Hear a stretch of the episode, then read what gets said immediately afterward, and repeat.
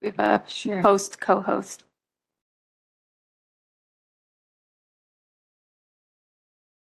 In the reading of it, the technology often is something that we have to address and we have to be patient as Okay. we move between technological platforms. The I just instructions. moved through regular. I'm still in the last century. Okay, uh, the recording has started. Okay, um, good afternoon, everyone. Welcome to the Civic Design Review Committee. This is July seventeenth, two thousand twenty-three, and it's two oh one. And I'd like to ask for roll call, please. Uh, Commissioner Stryker, Present? Commissioner Brenzel absent, uh, Commissioner Carney, Present. uh, Commissioner Collins, Present, Commissioner Schnair, Here. Commissioner Shiota absent, and Commissioner Rothschild. Present. Uh, we have quorum for today's meeting. Thank you. And I'd also like to welcome a new committee member. um, That is Commission President Chuck Collins. So welcome, uh, Commissioner Collins, to our committee. Uh, Welcome to the Civic Design Review Committee hybrid meeting. The meeting will be conducted as a hybrid meeting to allow public comment and public access to the Civic Design Review Committee meetings, either remotely or in person in room 125 at the War Memorial Veterans Building located at 401 Van Ness Avenue in San Francisco. Um, This meeting's being held in person and by teleconference. Today, the Arts Commission meeting is being streamed using the WebEx platform and will allow for remote viewing and public comment. While this technology allows individuals to join the meeting remotely, it may not be as seamless as we would prefer. There will be gaps and delays as staff transitions the technology between speakers. Please know we're doing our best and we ask for your patience. I want to remind us of the policies and procedures for public meetings. At this meeting, we're bound to follow the structure of our agenda and adhere to the best practices set out in the Good Government Guide. At every public meeting, there's a place for general public comment where members of the public may comment on any item pertaining to this body. In this case, please keep your general public comments to the items under the purview of the San Francisco Arts Commission. For every item on the agenda, there's also a space for public comment pertaining to that item. Respectfully, we ask that you keep your public comment on the topic, and each public comment is list, uh, limited to three minutes. Public comment will be taken both in person and remotely via WebEx. For each item, the commission will take public comment first from people attending the meeting in person and then from people attending the meeting remotely. However, there have been some slight system updates to provide public comments. Therefore, please listen closely to our updated public comment instructions that will be provided by Program Associate Paris Coates shortly. And last, a few virtual meeting housekeeping items. For the public and staff joining remotely, please mute your microphones to minimize background noise. When you speak, you'll have to unmute yourselves. Please speak directly into the microphone and introduce yourself when you speak so others on the phone will know who's talking. I now ask our program associate Paris Coates to give public comment instructions now. Uh, for members of the public joining in person who wish to comment on agenda items, once you are called on, you'll be asked to voice your comment at the podium. Uh, we will provide you with a blank public comment card, and you are recommended but not required to fill out this card, which will be included in the minutes. You may also make a public comment through the WebEx platform. When you click the WebEx link, you will then be prompted to enter the following information. First and last name and email. These fields are required. However, if you wish to remain anonymous, you may type public in the first and last name fields and public at public.com in the email field. Please ensure that you are in a quiet location and that all devices around you are muted so that there's no echo when you speak. At the appropriate time, the chair will request public comment. For members of the public using web, the WebEx link, please click the hand icon to raise your hand. This will place you in the public comment queue. When it is your time to speak, you will be unmuted by the moderator, and when your time is up, you will be muted. For members of the public calling by phone that wish to make a public comment, when the public comment period opens, press star three to be added to the speaker line. When your microphone has been unmuted, you will hear us ask you to state your name and comment. You're encouraged but not required to state your name for the record. I will start your three minutes when you speak using a visual timer. You will also receive a 30-second audible warning. And when your time is up, I will say, caller, your time is up. Then you'll be placed on mute and moved out of the speaker line. We will pause briefly before closing public comment to ensure that no other commenters are seeking to speak on that item. Participants who wish to speak on other agenda items can remain on the line and listen for the next public comment opportunity.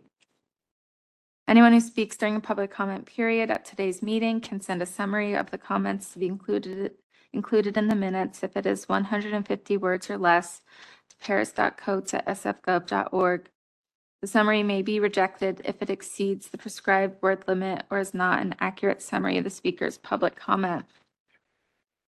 Public comment instructions will also be shared on the screen during each public comment period. Uh, Commissioner Stryker, please proceed with the meeting when you're ready. Okay, thank you. I'd like to start the meeting by reading our land acknowledgement statement. The San Francisco Arts Commission acknowledges that we are on the unceded ancestral homeland of the Ramaytush Ohlone, who are the original inhabitants of the San Francisco Peninsula area. As the indigenous stewards of this land and in accordance with their tradition,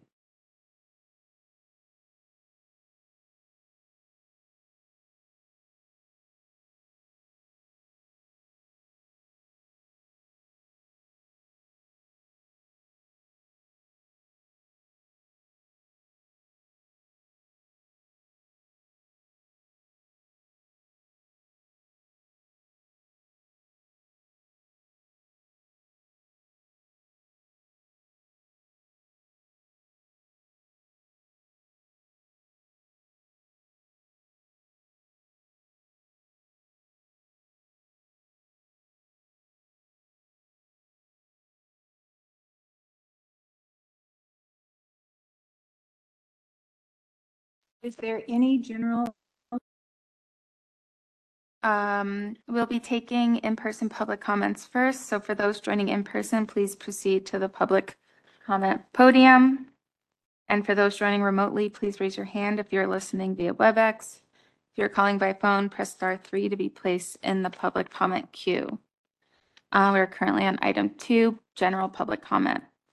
As a reminder, your time will start when you begin speaking. You'll see a visual timer on the screen and receive a 30-second audible warning before your time concludes. Then you'll be muted once your time is up. You may stay on the line if you would like to speak on other items. Anyone who speaks during a public comment period at today's meeting can send a summary of the comments to be included included in the minutes if it is 150 words or less. It's paris.coates@sfgov.org. And at the moment, we're seeking in-person public commenters. Is there anyone who would like to make a public comment on the current agenda item?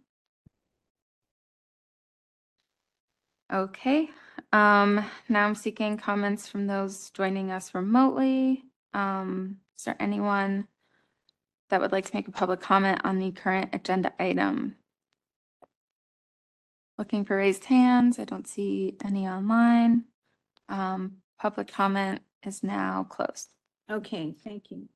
We're going to move to item number three, and that will be the Gene Friends Recreation Center Phase Two. This project's been previously reviewed on October fifteenth, two thousand eighteen. Um, so team, are you ready? And while you get ready, I just want to make a comment to my colleagues. Um, your commissioners, your perspective is so important in reviews. Um, and this helps our, our teams develop their projects. And so your constructive feedback's why we're here. And I'm asking if maybe we can start to think about the time frame that we make our comments in and try to hold our comments within a succinct uh, period. So if you feel the need to come back in a discussion to talk about a, a comment that you may have made before or respond to someone else's comment, um, great, we want to hear about it, but I just want you to raise your hands so that we can make sure that the flow of conversation continues and we can stay on a, a good time frame. So, team, Are you ready? Okay, As soon as the tech is ready. All right. Right. you're ready. You've been ready for days. Um, and I'll just remind you, team, you have twenty minutes to present. Um, and I'll give you a three-minute warning. And also, commissioners, this item, um, as you know, was seen at phase one about four, four and a half years ago. So it's had some changes. We now have a completely different design team. So, um, it's coming to us at phase two. We'll, we'll hear what they have to say. There's some changes in site plan, et cetera. So we'll be looking at it Curious fresh. about the store. Yeah, so fill us in.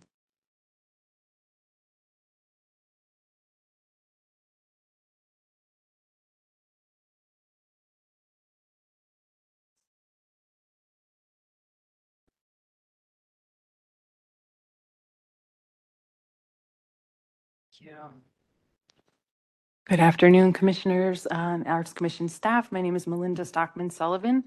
I am the project manager for this project. That's the Gene Friend Recreation Center project, and this is the Phase Two Design Development Review. I've been working on this project for many years, and uh, I don't want to take too much of the 20 minutes, but I do think it prudent to spend a few minutes talking about the project background as well as why the large gap in time. So I'm mostly going to focus on that. Then I'll turn it over to uh, Senior Associate from Mark Cavagnero Associates, Felicia Dunham. Also wanted to point out briefly that um, we are joined uh, here uh, in person by Kurt Stubbins from our Cavagnero Associates, as well as Jasmine Kaw, our landscape architect from San Francisco Public Works, and Claudia Rodriguez from her team. And we're joined remotely by Eliza Koshland from Ranieri Architects, as well as my supervising project manager, Noah Levy, is joining online.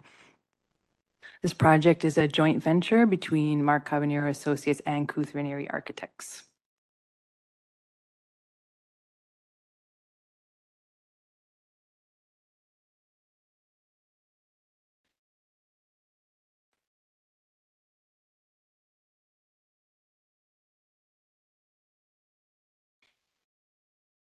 Thank you. Okay, so I want to, um, Gene Friend Rec Center is an existing rec and park facility in the heart of the South of Market neighborhood at Folsom and Sixth Street. Uh, if- yes. Oh, the light. Thank you. Great, wonderful. Thank you, Commissioner Schnair. The, the park is approximately one acre and the existing building is about 16,500 square feet. Uh, There's a single basketball gym here, an auditorium, a kitchen, a weight room, outdoor court, uh, playground, and grassy area. Here are some images of the existing site. Uh, This is looking down Sixth Street at the current main entrance. This is looking at the Harriet Street here and Folsom Street here, looking at the landscaped area, and you can see uh, the, the building itself here. This building is often mistaken as a, another automotive uh, repair facility or even a detention facility. A lot of folks don't know it's a park. This is one of our um, main drivers for this major facility overhaul. So Planning for this project started back in 2014 in partnership with the Trust for Public Land. At the time, we were working with a design team led by WRNS Studio. Uh, That, the funding for that design went through concept design only, and so we were required at the city to do a full request for proposals for a new design team. Um, We en- engaged in that uh, a while ago, and I'll, I'll talk more about that. Um, But just a little bit of why the delay, right? So we presented phase one in December 2018. And we also went to Rec and Park uh, right around then for the concept design approval, but we waited for about a year for environmental review to be completed by the planning department. So that's why our concept design was approved in 2019. Uh, We were thinking that there would be a bond measure uh, for parks funding in uh, November 2019 that was pushed back a year to November 2020, which had funding available in early 2021. So es- essentially, even though we had some funding for design, we wanted to know that we had funding in hand for construction and a full budget before going too much further. So we um, brought the new design team of our Cavagnero Associates, Kuth Ranieri Architects on board in March 2022. I do want to highlight that um, the design team has done extensive work picking up from where the previous team left off. Um, You know, egos at the door, let's build on this and let's figure out what, what can be even better. And then we engaged in a fairly large-scale value engineering effort soon after the design team came on board in spring of 2022. Uh, we realized that we were, were over budget, and so that was an opportunity to look at um, how can we keep everything that was approved by this commission and our Rec and Park Commission, the- the spirit of it, uh, the design principles and the programmatic spaces, and how can we build a more efficient building and, and look at some other options. Uh, This project also has what's called CMGC contracting, which you may have seen from some other public works projects like the Southeast uh, Community Center, the PUC project. So the contractor is actually already on board providing cost estimates and constructability. Uh, We're working with Swinnerton Builders, and that's been really successful. Um, But just want to frame the presentation that we're doing our best to show you the materials we'll be using, um, that we do anticipate a little bit more value engineering. Uh, We'll talk about that, but we're trying to have as much of that be a back as house as possible. So we anticipate construction start in early 2024. Uh, We anticipate being back to you for phase three review probably this November.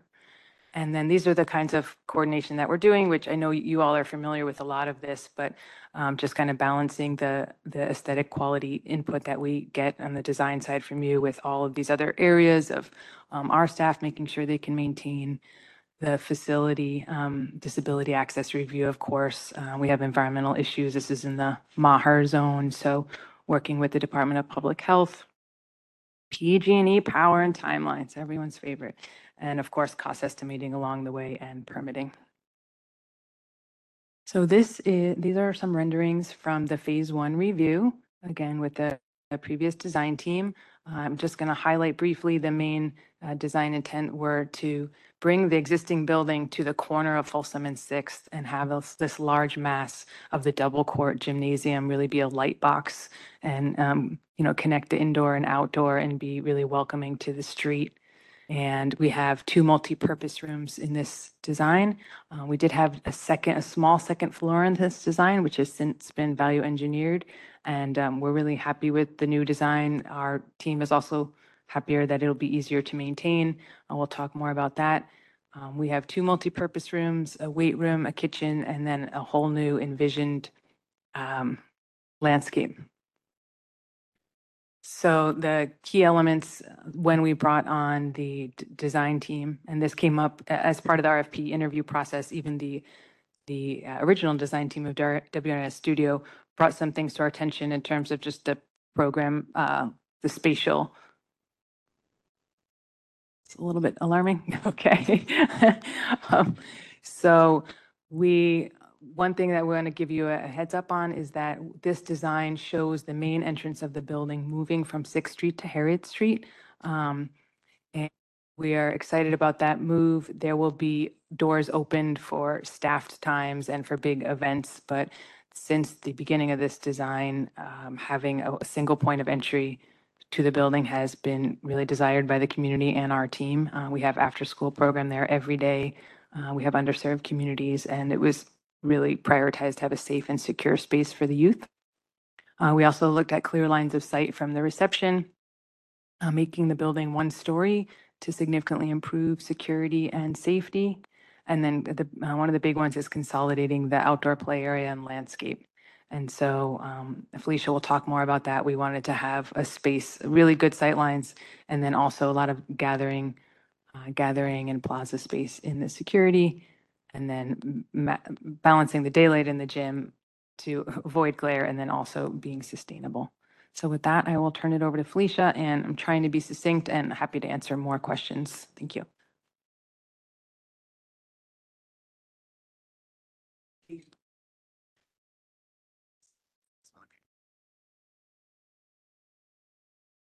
So this is showing the, excuse me, the concept that was shown, that, that was um, presented here um, at phase one. It shows the single point of entry on Sixth. Um, One of the initial comments that came back from Rec and Park was that, that they, they really, really wanted to maintain a single point of entry, but that the sight lines throughout the rest of the facility were, were not working in this scenario. In addition, the second floor, uh, that has a small second floor, was, was difficult for them to supervise. Um, also, we wanted to take into account the comments that were received during that uh, phase one review. Uh, the thought of ex- that we might need to explore alternate materials uh, due to cost, which turned out to be true. Um, a, a desire to have a more welcoming entry was something that we were embracing, as well as um, study for lighting. So the elements that were maintained was that light box element at Sixth and Folsom, a taller, um, brighter element, which still houses a two-court gymnasium, just as in the phase one concept. Um, the gymnasium has windows around the top to provide ample natural light throughout, as well as some skylights on the roof. The landscape area, uh, we maintained the single point of entry as mentioned, and moved to Harriet Street. The landscape has been consolidated into one space instead of divided into two for better supervision. Also to make it more flexible for day-to-day programming and community festivals. And there's a walking loop to support um, use by seniors on the site. So this is the new floor plan, site plan, um, the- with the single point of entry on Harriet. The reception there can look into the gymnasium, can also look out into the, out into the park, across to the multi-purpose rooms. The multi-purpose room facing the park, which is used by the after-school program, has very good um, ability and sightlines all across the outdoor areas. And the, the walking loop surrounds the, the play area. So from a design concept, um, it's a, it's a double volume, it's all on one story, but the gym is a double volume space surrounded, that's wrapped by a single story. The gymnasium has a series of vertical windows that surround the entire upper portion of the gymnasium to provide light all the way around, as well as skylights on the top.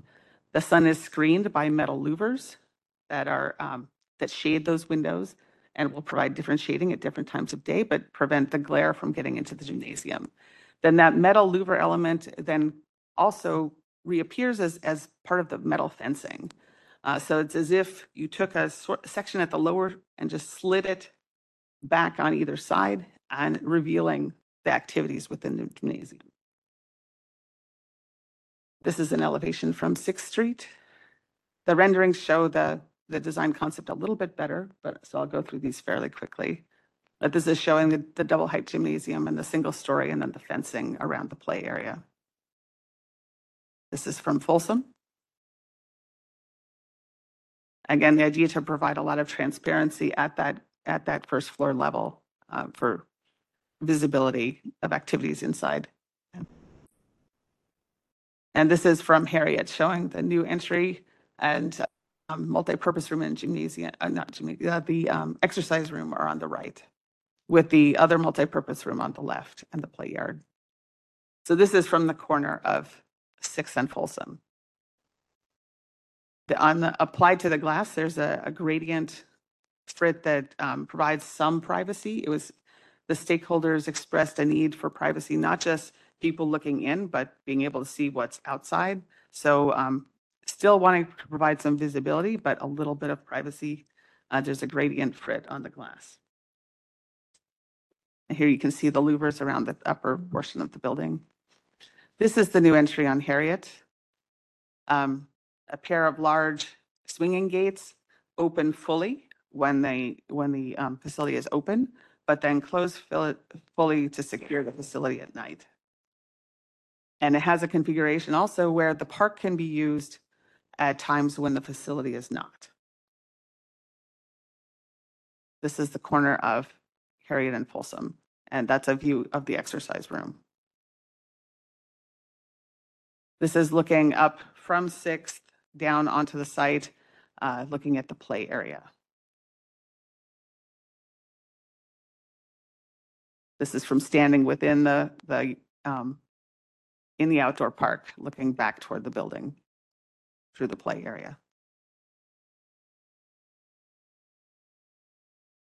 There's a strong connection between the multi-purpose room on the park side, which we're affectionately calling the park room, um, where the multi, where the um, after-school programs are held. So they have very good visibility out to the park and can see what's going on there with the, with the children. This is looking back at that park room from outside from a space that then, so that park room can spill out into the outdoor courtyard to make it more flexible, especially for larger community gatherings.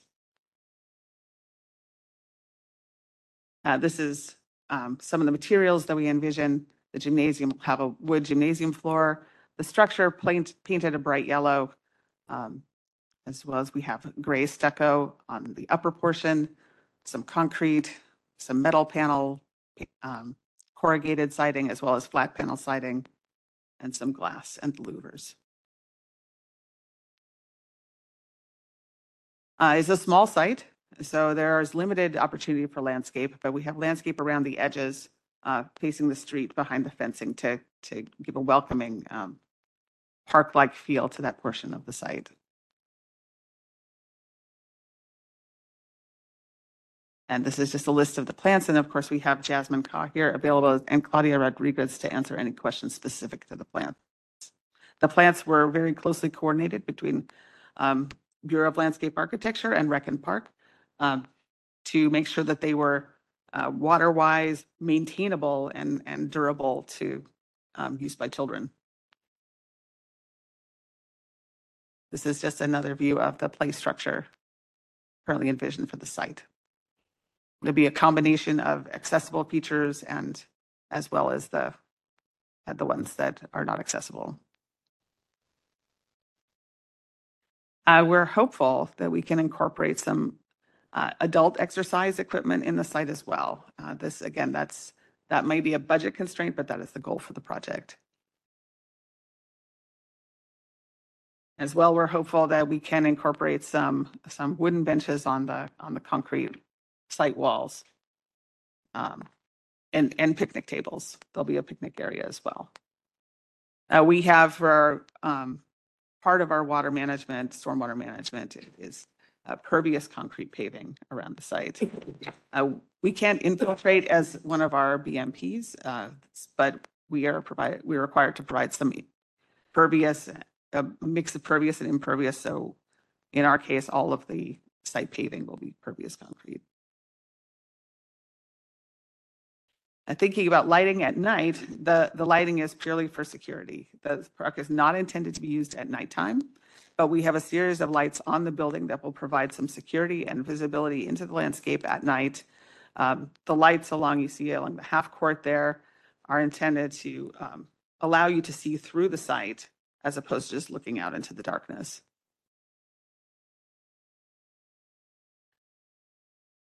This is a view of, from inside. Uh, One of the opportunities for public art, the, the prior, main opportunity that was identified was on the gymnasium wall inside the, inside the court here. Uh, Indoor locations were preferred over outdoor locations for their maintainability. Um, And also from visibility. This is if you're standing outside on Folsom, you can still look through the gymnasium and see the art from outside as well as from inside. Uh, you have about three minutes remaining. Oh, that's good timing then, because I think this was my last slide. And just a view at night. And the intent to provide a very welcoming, friendly um, facility where, where people know that it's a rec center.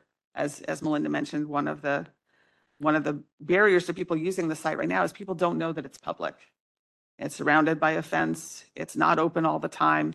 And when we met with neighbors, they were very interested in, their, their questions were like, well, when is it going to be open and when can our kids use the park? And uh, they were very excited about ha- the idea of having it open even when the, the park open, even when the rec center was not. I didn't mention on the plan, but we are providing exterior restrooms for the park for those situations when, when the building is closed. That, that's it. Okay, thank you. Thank you. Might need some light. Thank you for that. Um, commissioners, comments?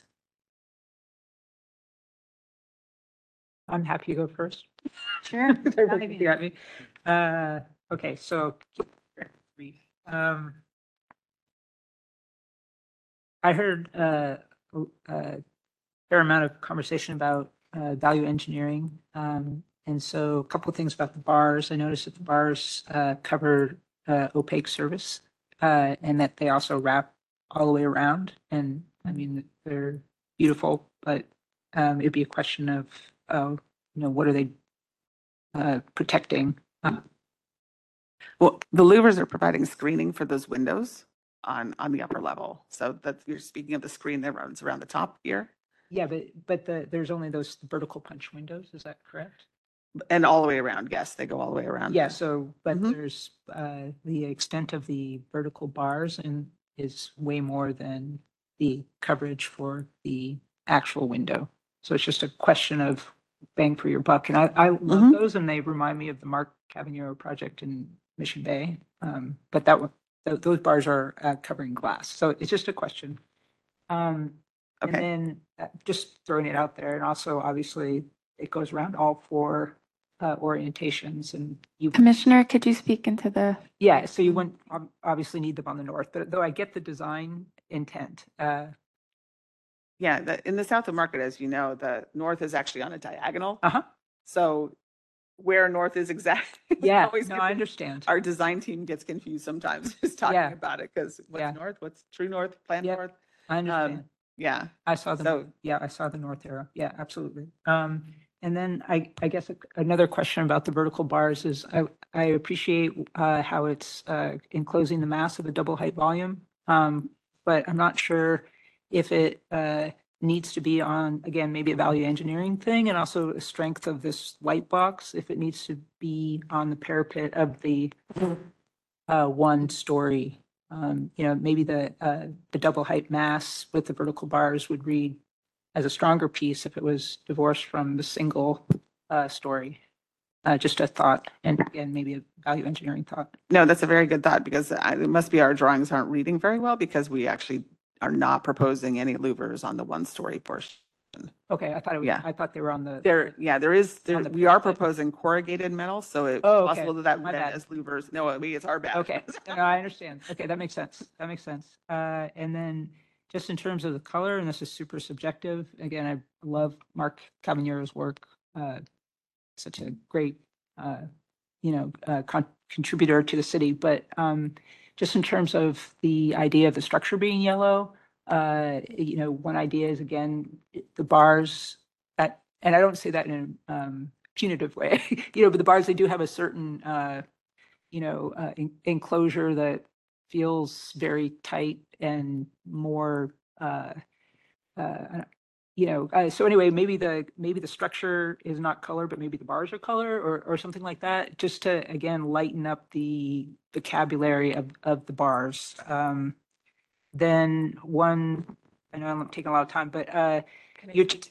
oh, sure, of course, yeah. Sorry. absolutely. Just try to keep it uh, concise, but so we actually initially showed the whole uh, facade as yellow, the, Uh-huh. the, the corrugated metal panel on the first floor. Uh-huh. And we shared that with the community and um, folks brought up the really high vehicle corridor air pollution exposure zone to us. So we studied a couple other colors like a, a sage green and then this gray, and then that's why the yellow was brought in inside to be sort of a, a- cheery, you know, let, welcoming. But it's really funny because when we did the neighbor site walk also to let folks know, hey, we're planning to put the entrance on your street. Uh-huh. And we mentioned the yellow to them as well, and one of them shared that their building had been painted yellow and they repainted it. So, um, but, but I, I, I- Uh-huh. your comment is well taken, but that, that was the kind of our, a little bit more behind the curtain on the process for the color. Sure, absolutely. There's always lots of reasons. And then, uh, again, the, uh, just the, um, the, uh, the frit, the gradated frit, and I, I feel like our, our jail has given gradated frit kind of a bad rap. Um, and just again, with the bars and the gradated frit, I'm just wondering if there's a different way to somehow, uh, you know, be, provide that gradation. Maybe it's more colorful, more, maybe more playful. And I'm not talking you know, Mhm. primary school, but to something more, okay. Um, and, uh, I think that's it. Thank you. Those are good comments. Thank you. Okay. All right. Well, thank you very much. It was a very clear presentation. Um, I'm, I didn't, I wasn't here in 2018, so I didn't know the, the history of it. But I'm thrilled that you put the building back on the corner. Um, to me, that's how cities are defined, is by strong urban edges, strong corners, and suburbs are defined by parks. So I'm glad that you've fixed that, that backwards arrangement. Also, um, I hated the um, current building from the day that it went in because of that fortress-like look and never understood how it happened. So I'm also thrilled that that is leaving. And it's wonderful to see the building um, will hold all the urban edges and that the edge is transparent and well lit as well. And I also had a question about the, the frit.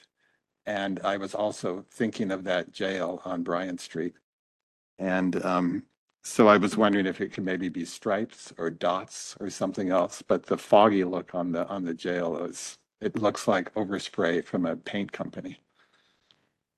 And um, as I walked around the site over the weekend, I couldn't help but notice all those huge, glorious palm trees. And none are in your scheme.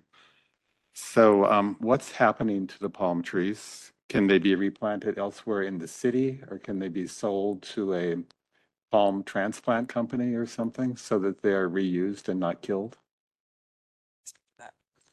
Sure. Thank you, Commissioner, for your comments. Uh, And uh, some community members also had asked about the palm trees since they're fairly significant. Not fairly, they are significant. So we looked at the possibility of keeping them, but it's a full demolition, so that would be difficult. We also looked at transplanting them either on-site or another site. Um, It's actually fairly costly. And our, our staff, in terms of keeping them on-site, our staff also um, especially with the construction in South of Market, have had a lot of rodent problems. So the rodents actually nest in the canopy. Uh, so at this point, um, we are kind of future planning. Um, the Maher ordinance requires that we take out the top um, 18 inches of soil. So short answer is we, we have not found a good way to sell them or transplant them. I thought the transplant companies actually came and dug them up prior to any construction. Yeah. Or they just cleared them away from the site, then you could do what you needed to do. Correct. And I can, I can get more information if that's helpful on the research um, and the 'Cause They'll options. take them for free. Right. Okay. Commissioner Schnair? Okay. Uh, yeah, the, the design is really lovely and I congratulate you on that. Um, and, uh, both, uh, uh, Mark and, uh, Kuthneri do great work. So it's nice to have a project of this caliber coming to us. Um, I had a question about, um, I, I also have the same issue about the gradient frit, but even more so than that, I'm a little concerned, particularly Sixth and Folsom is a very active corner, a lot of heavy traffic. And to have, you know, people working out or in the gym, you know, and then the, it, eh, it- it- eh, aren't, aren't they going to be bothered by all this traffic zooming by all the time? I'm, I- I'm a little concerned about that aspect with all of the glass in terms of what's going on inside. I like the inner, you know, the outside, inside, bring it, bring it in or bring it out. I, I understand that, but I'm also wondering if Sixth and Folsom with all the traffic there is the best place for that type of thing? And is there a way to create more privacy at different points? Just asking you to take a look at that. Um, that's, uh, one of the things. And then, um, the, oh, uh, how, how is there access to the park when the facility is closed? I didn't see that. Yeah, thanks.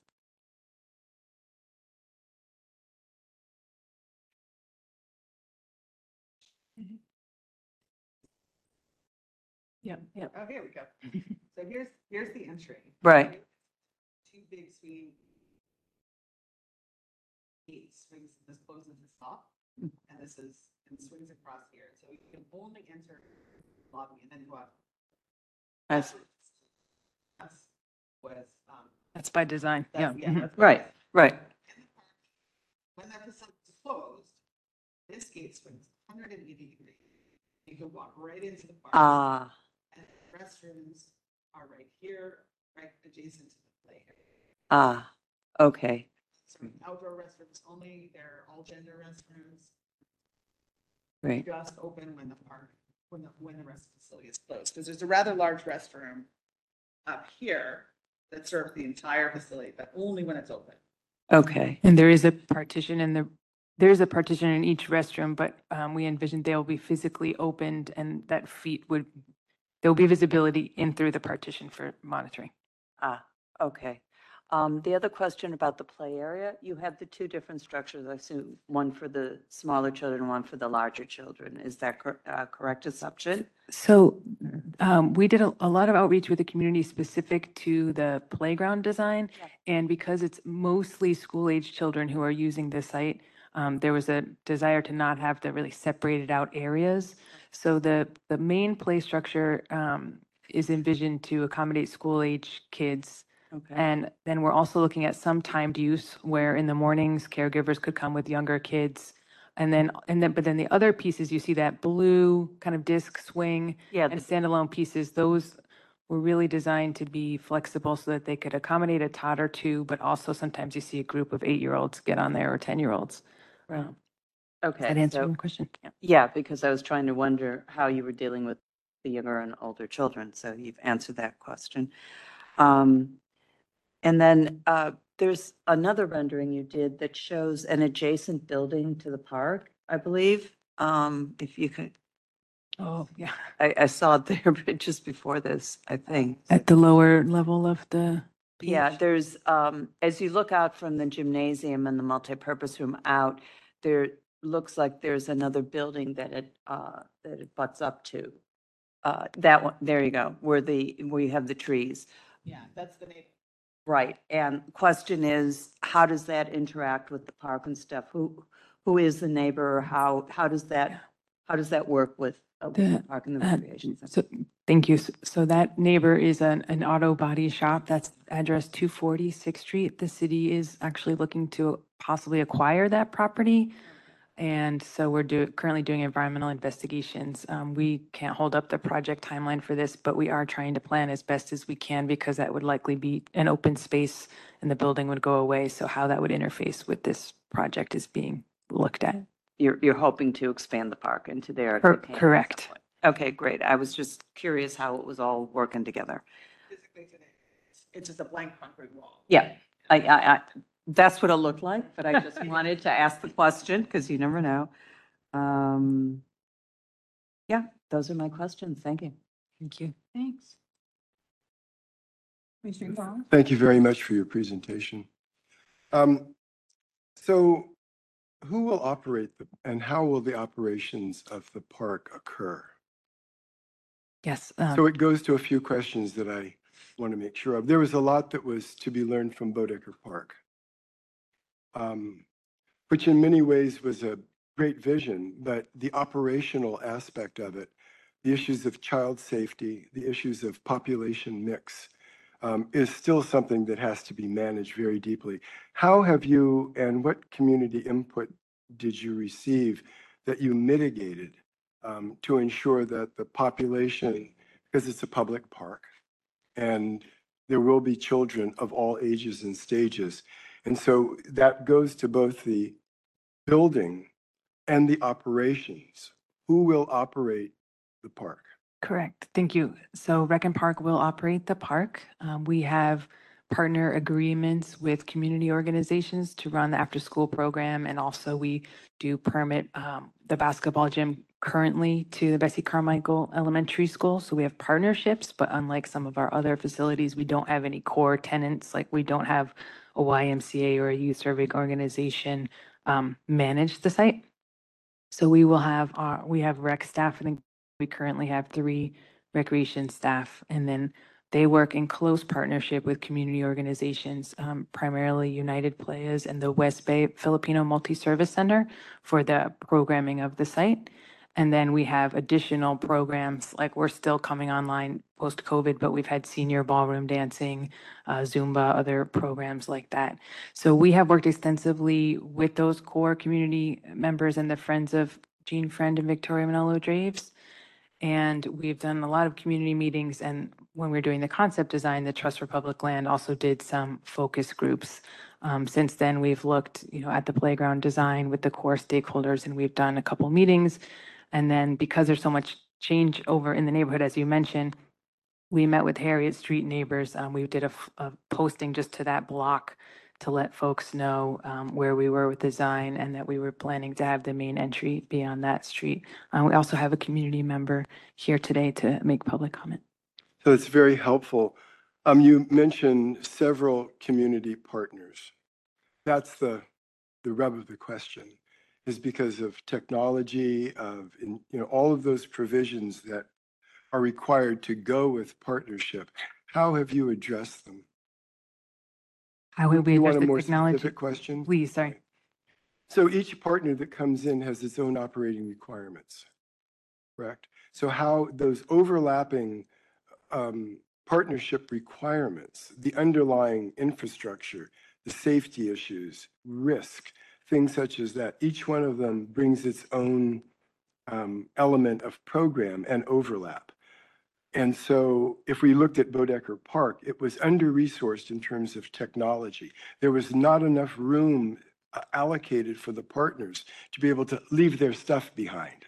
You know, because you, that's, that's the nature of the partnership.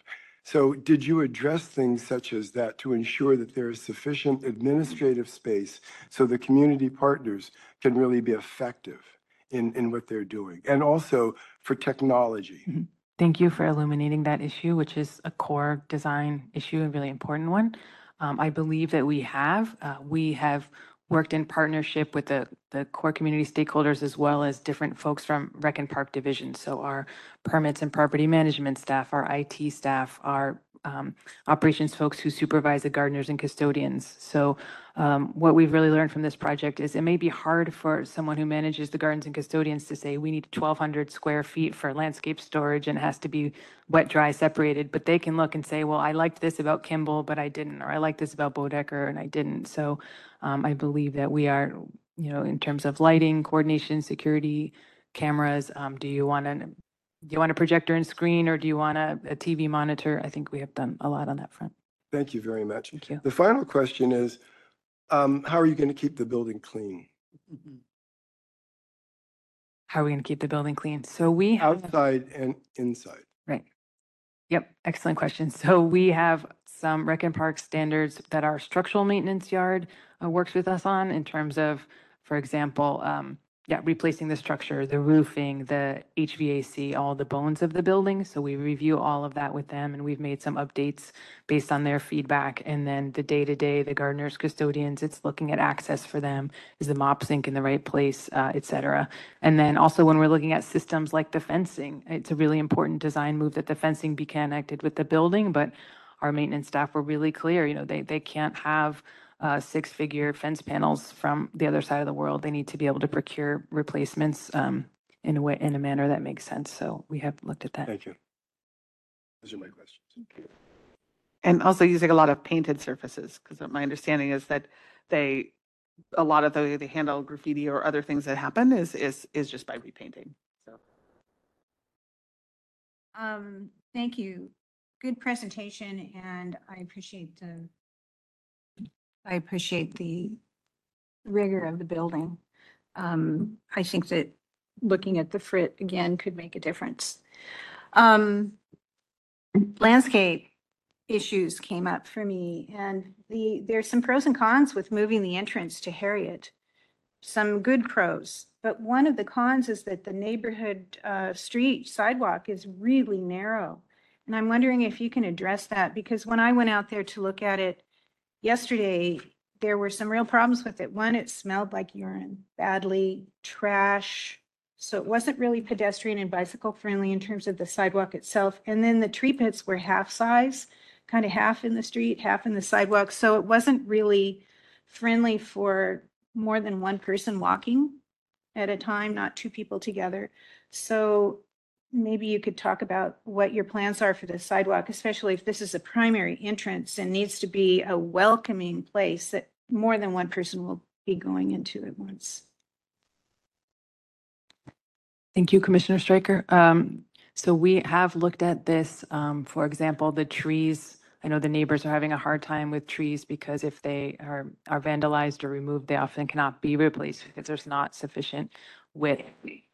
Um, We, we knew that we'd, you know, choosing Sixth or Harriet, one or the other scenario, we looked at Harriet and all the benefits. Um, Also, I wanted to point out that we are really planning for visual connection and transparency into the site from Sixth. Um, in terms of the space here, we're meeting uh, with the Public Works Disability Access Coordinators and MTA folks who look at the parking zones, loading zones, et cetera, uh, tomorrow morning, actually, just to review the circulation plan. Um, We are confident that the, the scale of this, the scale of this space is still workable. Um, We're also coordinating with the Folsom Streetscape Project and the Sixth Street Pedestrian Improvement Project. So the Sixth Street project, for example, is envisioning a loading zone on Folsom uh, just north of Harriet.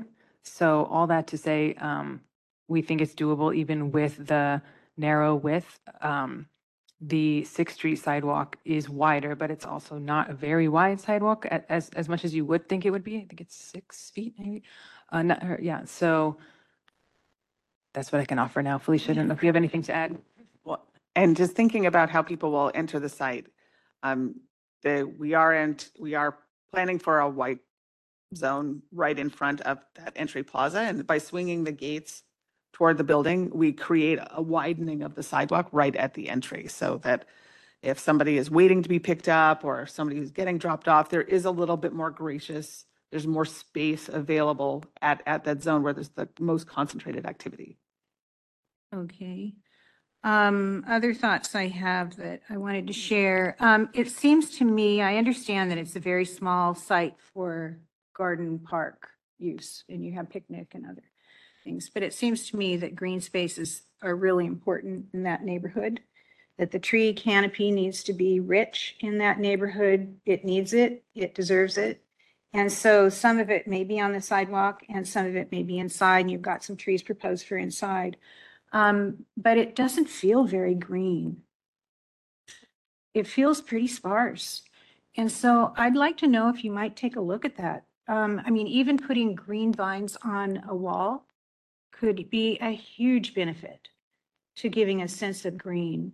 And there's some problems with vines. They tend to be more maintenance, need more maintenance, and they might need an armature. But it could just really make that.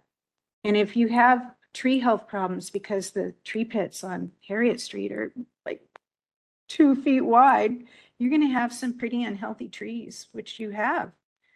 So how are people going to know that that place on Harriet is the entrance? If you don't have rich trees, if you don't have a sense of presence of the sidewalk, what is your thought about saying this is where you come in? Thank you. And I wanted to address the first part of those um, comments, uh, questions and comments. So bottom left here, you can see this is a PG&E primary service enclosure. So that is part of our property, but we negotiated as hard as we could. Um, I think the color is not reading so well in this rendering. Uh, we wanted to have, you know, a green uh, surfacing of the playground, but it's, it's reading a little paler than we envisioned. And I think the street trees are uh, a pretty good scale here, but I think the plantings inside are, uh, we envision them growing in quite a bit more, but I think we were conservative with what we showed. Um, In terms of your question about wayfinding, that has certainly come up. And I think, you know, having the lettering on the, on both corners, both Folsom and Sixth and Folsom and Harriet to bring people in uh, will be great. And I think that the, the trees on, on, our- within our property on the Harriet Street side will be uh, quite large as well. And it was pointed out to us through the design process that that currently, the current facility has two entries. The one on, on Sixth Street that was just in the concrete block wall. There's also an entry on Harriet. The new entry will be roughly in the same place, and we were told that approximately 50% of the people who come to the site already come through that Harriet entry. So this is not uh, as big of a change as maybe it seems on, on paper. Some locals know about it. Yeah. that's And one other thing, I, was a good, that was a really great suggestion about vines and Jasmine, our landscape architect, also suggested that for the wall above the basketball court. Um, and we looked at it extensively with our operations team. Of course, we're not going to, you know, attach to a neighboring wall, but we look at those green screen, different products. And our operations staff were just really resistant because, um, one, because of rodent and difficulty maintaining, but even more than that, um, they were saying that you need a much larger cutout, uh, open pervious area in the paving than, than you would think. So, um, I'm not discounting at all your request. I'm just saying that we, we did look at it and that, that was the constraint. But definitely point taken about the richness and, and making it as green as we can. Um, I don't, don't, don't want to put the landscape architecture team on the spot, but if Jasmine or Claudia, if you have anything to add, feel free. Come forward if you. I, I, Commissioner Stryker, I completely agree. This is a neighborhood that really needs a greenery, you know, connection to nature. And uh, for both, you know, all generations, but especially for children. Um, You know, looking at the surroundings and where we are.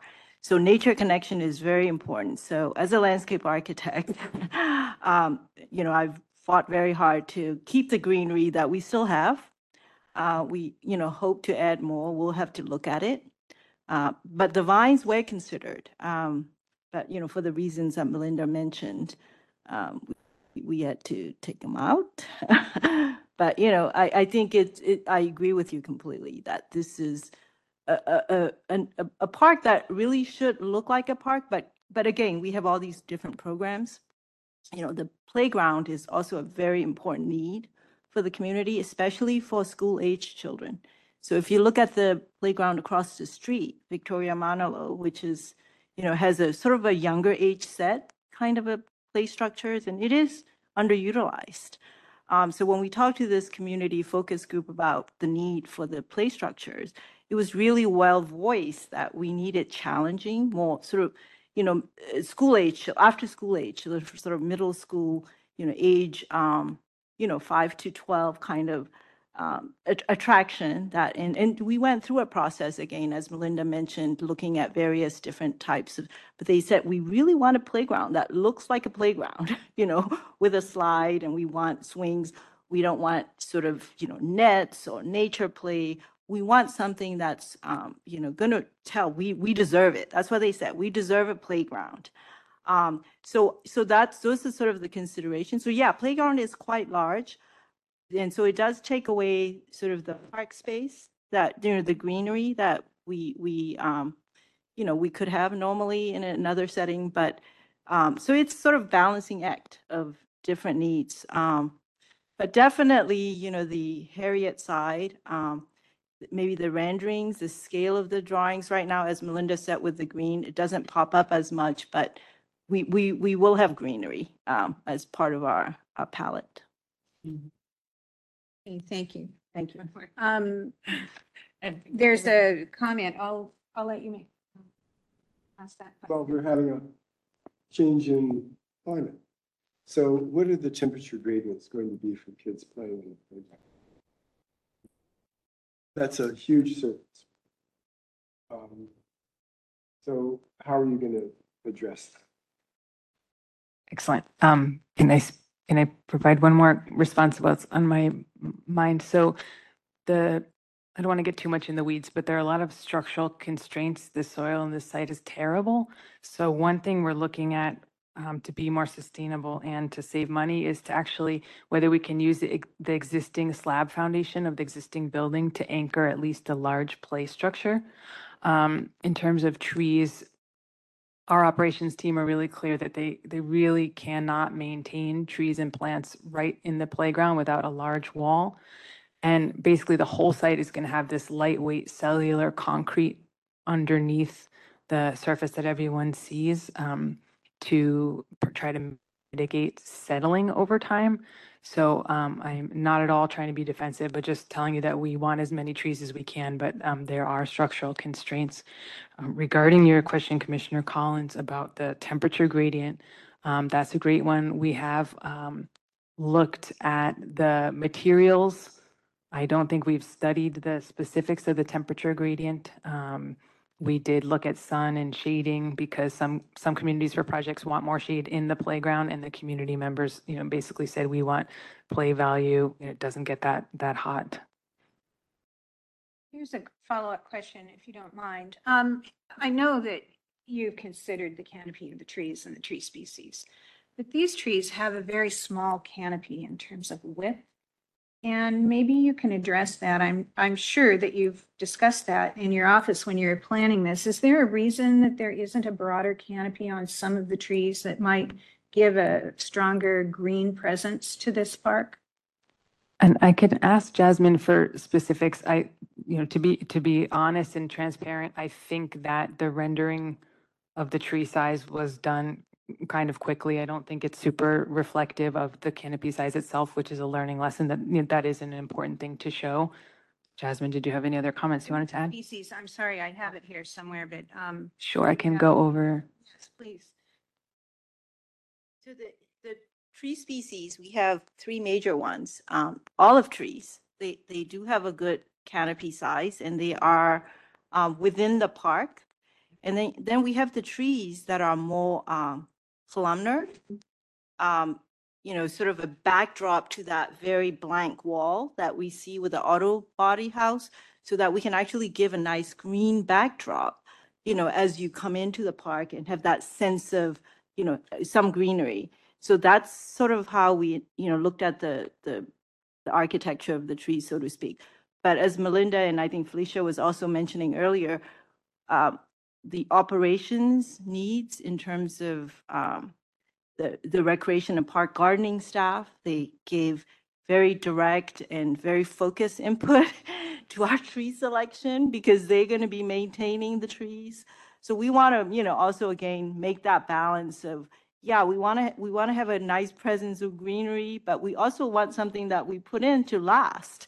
So we got to listen to the maintenance folks who say, well, you know, these are the, the green, but the understory, um, and there is a, a list of shrubs that we mentioned in the next, uh, page. And my vision was also to really kind of, again, thinking about what is sustainable and what is, you know, what's going to last after we leave, right? So all this plant palette that we have as an understory, sort of layers of green. is mostly layers of green. Um, so that, you know, as you come into the park, and these are some, some of them are, majority of them are in sort of raised planters, so they, you know, kids are not walking through them. Um, so they, you know, ability to last. And of course, the, you know, native and, you know, low water use and maintenance concerns as well. Um, so yeah, so it's sort of that sort of a plant design is what we were thinking of. Okay, thank you. That's helpful. I- It's a challenge. There's no question it's a challenging site on many, many levels. And, and one other comment is that this area and the, uh, the corner, oh, sorry, the corner of the site, um, by Harriet, this is where that curved seating happens, um, and then the picnic tables. And so this is really envisioned to be kind of a, a respite. If, you know, youth are having a conflict, they can come out here with the youth workers and sit. So th- this is really meant to be a, a lusher area. Okay. Can see that. Thank you. Commissioners, other comments? Um, can we have public comment? Sorry, yes. Um, okay, so we will be taking in-person public comment first. For those joining in person, please proceed to the public comment podium. And for those joining remotely, please raise your hand if you're listening via WebEx. Um, if you're calling by phone, press star three to be placed in the public comment queue. Instructions are on screen. And we are currently on item three. As a reminder, your time will start when you begin speaking. You will see a visual timer on the screen and will receive a 30-second audible warning before your time concludes. And you'll be muted once your time is up. You may stay on the line if you'd like to speak on other items. Anyone who speaks during a public comment period at today's meeting can send a summary of the comments to be included in the minutes if it is 150 words or less to paris.coates@sfgov.org. Um, and so now we're taking in-person commenters. I see we have one, um, and your time will begin now. Okay, first I'd like to say, uh, good afternoon, Commissioners. And I have a letter from um, Michelle Olivas, who's a member of the neighborhood. And then I want to add a comment for myself. Okay, so I guess we get six minutes. All right. Um, Michelle Olivas is a 20-plus year Soma resident, San Francisco native, and the Director of Community and Family Engagement for United Players, and a member of the Friends of the uh, Gene Friend VMD Park. I am writing to support uh, of the Gene Friend Rec renovation plan. We have been uh, thankful to be part of this design process since 2015. We're also excited about uh, this project and offer our full support for the design and our appreciation for the project team including communities' participation and input. Our neighborhood has the least amount of public open space in a community that severely lacks for ba- uh, backyards and many live in, in crowded conditions. Our community deserves nice new public facilities like every other San Francisco community. Thanks for supporting this project. In peace, Misha. And my, oh, I guess my three six. And my name is Tim Figueres. Um, I was one of the original staff members for Rec and Park when, the- when this, this park opened back in, um, was it 1919, June 1990? Yeah. And I was there till 2003, uh, because then I went to run, um, youth athletics and I returned back, uh, 2007 as the facility coordinator until my retirement in 2016. I'm also a member of the Bayanihan Equity Center, um, which is up the street. And um, I'm on the board of the Soma West CBD. And I'm also part of the Soma Youth Collaborative and the Friends of Recreation Park and VMD. So as you know, I've had a long relationship with that Soma Rec Center. And I agree with a lot of the things people said about the park. Unfortunately, I was at Bessie Carmichael, but I wasn't part of the process that rebuilt that, you know, that center up. Um, and I too support the park. Um, there's going to be a lot of challenges there. A lot of it's going to fall on Rec Park because staffing, when we were there, I was part of a, a, a staff of six. When I was there, I was me and I had part-time people. So the, the, the budget that Rec and Park has to deal with comes to the budget of staffing. And good staffing, good programming makes that park a safe park. Unfortunately for uh, VMD at the beginning, there was no staff there, and that's why it came in and we formed the Friends of VMD, and we decided to populate the park more, and it's now being used for a lot of things. Um, Boeddeker had issues as well, because I was up when Boeddeker was up, and uh, the partnership that Boeddeker formed, when it was a YMCA, and I think, I forgot who the third person was, um, you know, helped that place out a lot. So the staffing is huge. No matter what park you go to, staffing is huge. Um, you could look, it could be the prettiest park in the world, but if there's lack of staffing or not good, strong staffing, that park won't make it. And, um, and the last thing I want to mention, people make, the mention about the urine smell. There's trees that on Folsom Street that at the time of the year, it sheds and it causes that smell. I used to think it was always urine smell. Yes, and I don't know why those trees ever got put up. So I just wanted to mention that because the city was the one who put up those trees. So it gave the, the neighborhood and the park a bad name because of that smell. So, and it was no fault to the, the Rec Park, well, I don't know, maybe, but no fault to the Rec Park Department and the staff of Soma.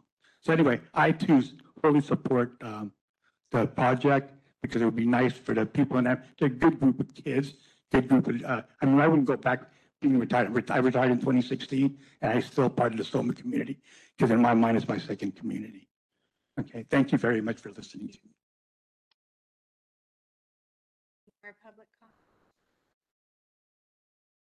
Uh, is there any more in-person public comment? Uh, okay, now we're taking online public comment. Um, I see one person. I'm going to unmute you. Caller, can you hear us? Yes. Okay, Um, hi, yeah, now.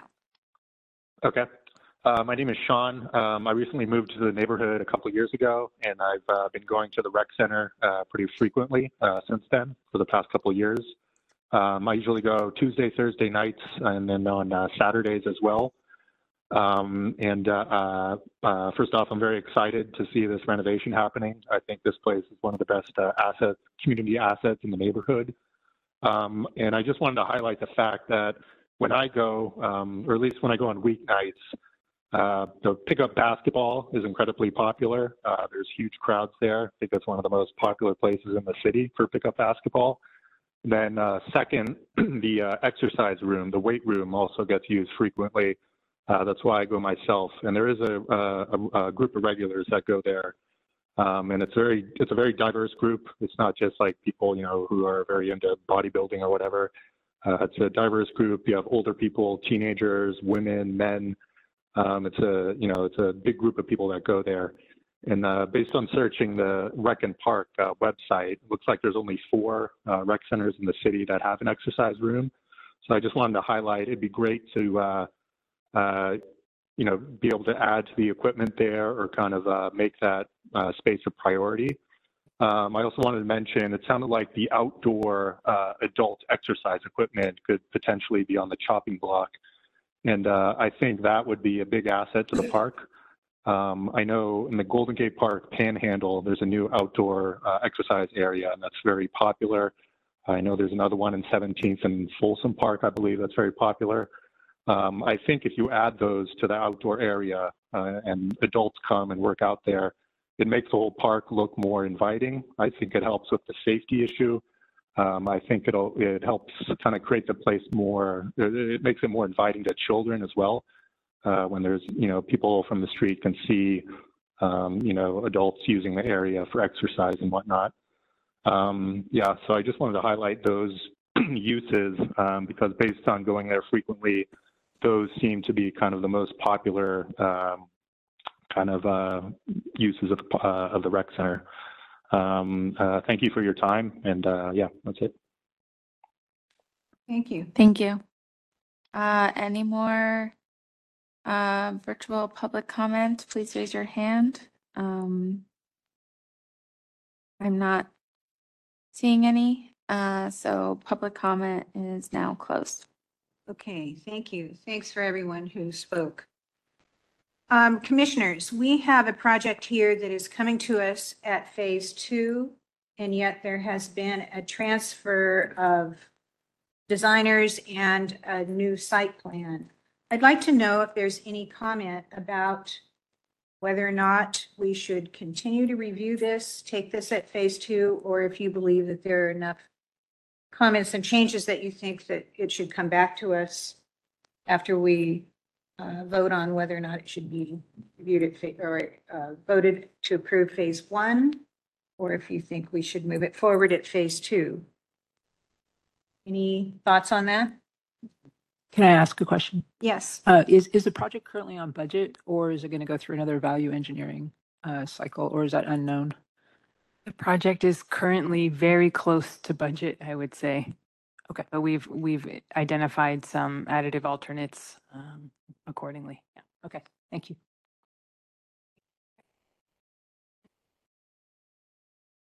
Yes, um, were, were you to, um, come back, how long would that period take? And would it substantially impair your schedule moving forward to Commissioner Rothschild's question of staying within time and budget? I I hesitate to say yes because it's a very loaded question. Um, we are intent, we need to move into construction document phase. Um, and I know that technically the threshold between phase two and phase three is construction documents. This project is a little bit different in that it's CMGC. So for example, we'll be permitting the demolition and the, the, the foundation work while we're still finalizing. Um, but even just the effort for our team to um, compile the presentation is, is, is quite a bit. So we were intending to come in November, possibly December for phase three. Um, I would say that I don't, I don't want to give a resounding yes, because I think that's too strong, but I, I, I would be concerned a bit about the budget and schedule impacts, um, especially if there are loops, um, that remain open that, um, that we might get new or different feedback from this commission in, in, you know, in three or four months or two or three months. Um, I did, I did want to make one follow-up to Commissioner Shares, comment, excuse me, about Folsom and Six, just to point out, because the site plan, because neighbors had the same question for us when we talked about the change in the entrance. You know, did this have to go back to the Rec and Park Commission, for example? And so we talked about the fact that we reviewed all of the design goals, the design principles in the program. So the, your question about the active nature of the corner at Folsom and Six, that hasn't changed since the phase one approval from, from this body. I think we, we are looking at, I I definitely think that the comment, all the comments about the Frit and the jail are are well taken, and we need to study that more. Um, but in terms of the transparency at this site, um, that has always, that's been part, that has not changed, I guess, since 2018. Okay, um, commissioners, this is my proposal, so I'm going to put it out as a motion and see if someone takes it up. Um, I asked for a pu- proposal, or I asked for a motion to approve phase two of the Gene Friend Recreation Center with the designers coming back with, uh, another pass, another look, more concentration, uh, study of the frit patterning possibly the louvers, I would say louvers. That seemed to be a, The vertical. yeah, the vertical louvers. And uh, a clear defined presence, design presence at the entrance on Harriet Street. Do I have a motion? So moved. Do I have a second? Um, all in favor, say aye. Aye. Aye. Any opposed? Motion passes unanimously. Good. Just a clarification, is that an approval with conditions or, okay, okay, so we come back for phase three and we highlight all of those things that you've asked. us. Address those issues. Okay, Thank you very much, commissioners and staff. Thank you. Thank you. It's a great project. I'm glad to see it moving forward at last. A lot of work. I'll take all this, thanks. Thank you very coming. Thank you. All right, um, let's move forward. We are now moving into item number four. Item number four is uh, YBI Hillcrest Road Improvement Project. This is a small project review, a one uh, pass review. And this is a continuation of a uh, work that we did pass at phase, phase three um, for access to the Yerba Buena Island, uh, where there are very tall walls along the roadway. So we'll let our team present and tell us why they're back for more. Yes. And, um, team, if you're ready.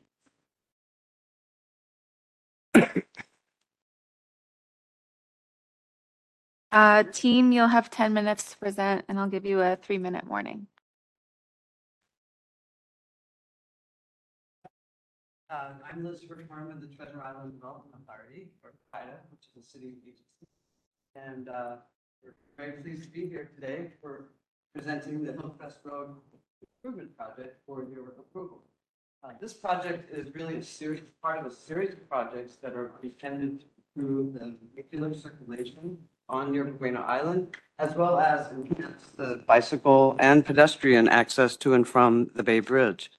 Uh, The San Francisco County Transportation Authority, oh, thank you, is, uh, is managing the, the project on behalf of TIDA, and it is all on TIDA land.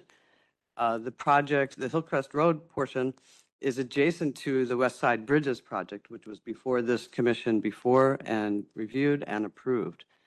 Uh, Hillcrest Road improvements are funded by a grant from the I, state's IIG program, and which has very tight timelines. And though the design is not completed, we are here today seeking your approval so that we can take the project out to bid and for construction and meet the, the funding deadlines. So we have a brief presentation today with two speakers, uh, Kevin Conger with CMG, the master landscape architect, and Musée Sasse, our selected artist. So let me turn it over to Kevin. Thank you very much. Switch room.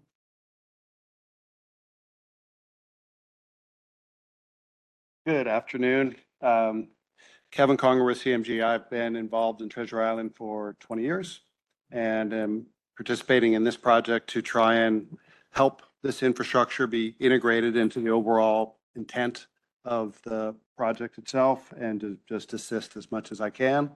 Um, The, this is a kind of existing conditions. There's a lot more built now. As you guys know, the Sugimoto sculpture sits on the top of uh, Yerba Buena Island, which just opened. Um, The, the areas that you see in orange is the previous uh, bridge and wall project that has been approved by this commission. And what we're doing is extending that same design intent to the area in blue. It's about a thousand feet, a little more than a thousand feet. It's about the same scale as the area in orange. The, the height of it, you'll see in some renderings, it's about 30 feet tall at the highest point, um, then maybe six feet tall at the lower areas.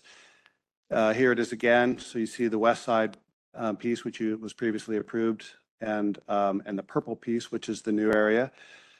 Um, one of the, and this is one of the early renderings from the west side pieces that, that you all saw. The overall concept for Yerba Buena Island is, the- for the landscape, is to restore the natural environment. It's, it's being governed by a habitat management plan, which is removing most of the invasive species like the eucalyptus trees and some of the ground covers and restoring it with plants that have been propagated from the island by LEDGE, which is uh, a group called Literacy for Environmental Justice. They bring out at-risk youth. They do collections of seeds, cuttings, and so forth. They have nurseries on Treasure Island, and they go and back and they plant those plants back on on Yerba Buena Island. So it's kind of a it's a very low key uh, environment that's most to be this intended to be mostly about the um, natural environment. And I bring that up because as a design element, um, these walls we're trying to really integrate into the landscape as much as possible, as opposed to say kind of a hyper graphic or some of something that was really meant to um, stand out. So I just wanted to set that context um, and then hand it over to Musée to do some of the talking about the current proposal. And I'm going to add that you'll see a few slides at the end of this show that were not in your previous package because Musée has been working uh, a lot to try and uh, get as much content to you as possible. Because what we're sort of asking you to do is to approve this project based on the approach uh, and the designs that we have shown from the first phase, which will be somewhat extended into this new wall segment. But like I said, Musée has been working to add, add a little bit more bones to that so you can see really where it's headed. So yeah. tell me when to click and I'll go forward. Yes. uh, oh, Okay, good. Good afternoon, commissioners. Thank you for having us. Um, So yeah, I'm just going to talk a little bit about the original uh, design concept, the narrative, and the philosophy, and briefly talk about how this new edition is going to seamlessly um, be a continuation of that those same things. So just uh, the working title of this piece, you can go ahead to the next slide, um, and you can go, yeah, you can kind of just circle through. Um, so the working title for this piece is Bridging Horizons, and the ethos behind Bridging Horizons is rooted in the project's goal of fostering a strong sense of placemaking within Yerba Buena Island's West Side Bridge infrastructure uh, improvement project, while also creating a contemporary art uh, work of art that seamless, seamlessly uh, integrates the island's natural environment uh, the artwork serves as a warm welcome and an expression of gratitude to the residents and visitors while enhancing the visual impact of the existing landscape uh, affected by the uh, infrastructure project itself. Drawing inspiration from the topography of the San Francisco Bay's islands, uh, the artwork features mountainous structures in harmonious regional earth tones uh, em- emerging from the sea separated by water. A rhythmic flow of colorful textured stone runs throughout the artwork, accompanied by a moon phase uh, ascending to symbolize the passage of time and the enduring wisdom and majesty and majesty of these natural features. Uh, honoring the land by depicting the uh, uh, by depicting a narrative of the land on the land itself, Bridging Horizons is designed to seamlessly blend the natural environment of Yerba Buena Island while boldly standing as a structural piece of contemporary public art that encourages aesthetic exploration and embodies the essence of iconic placemaking for all viewers and uh, visitors to experience. So as we look at this new uh, additional portion, you can see that there is a little bit of technical difficulty due to me sending this earlier today. Um, but so if you look at the design compared to the uh, design that has already been approved, um, I'm using this opportunity to take advantage of the position of this wall and allowing this wall to actually be a little bit more expressive of the narrative idea itself. So if this is a, is this a pointer? Oh yeah. So um, the existing wall on uh, the retaining wall that has already been approved um, has a lot of these structures right here in this design, and that's a way of creating this narrative, but also being true to uh, the graphic nature of the wall itself and allowing it to uh, be contemporary and also bold and kind of seamlessly blend harmoniously into the island. This area right here, this part, this expansion part is going to be more so above the actual tunnel of uh, the Bay Bridge. So you'll see this a little bit less than you would, or a little bit less from the vantage point of Embarcadero. So a lot of the original design was taking into, cons- into consideration how this is going to look from Embarcadero and the ferry building and reducing any type of um, you know negative impact of this uh, this project and making sure beautifully seamlessly blends into the into the scene. And because okay, this if we can stop right here. You have three minutes remaining. Okay, perfect. And if you can see right here, this is the beginning, probably the first 500 feet of the new design. Uh, it's going to be a little bit more um, secluded from this zone right here. And I wanted to take advantage of that by doing a little bit more detail of the design itself. And within the design, I'm adding, um, as well as continuing this motif of depicting the land with on the land and depicting the islands themselves in this very um, graphic way. I'm adding uh, designs of trees, very simple um, uh, graphic designs of like a redwood forest that actually breaks into this one moment right here um, that depicts like houses on a hillside, back to forest, and then back to the rock formation design that is uh, apparent in all the other aspects of the walls. So yeah, utilizing this design to kind of like uh, create more, a little bit more of a graphic sense of narrative um, compared to um, over here, which is uh, a lot more subtle by design. Um, so yeah, so basically the narrative will continue right along this way and uh, stay true to all of the ethos and narrative that we have uh, already had approved. So yeah, and I can answer any questions about the design and thank you again for having us. Clear. Th- th- These previous uh, phases were a little bit more visible from the bridge and from the water. Um, But this current phase is not so visible from the bridge because you're going the other way toward the city on the top deck. You can't see it from the bottom deck, but it's going to be experienced by the people that are driving on the road, coming around the island, and they're closer to it.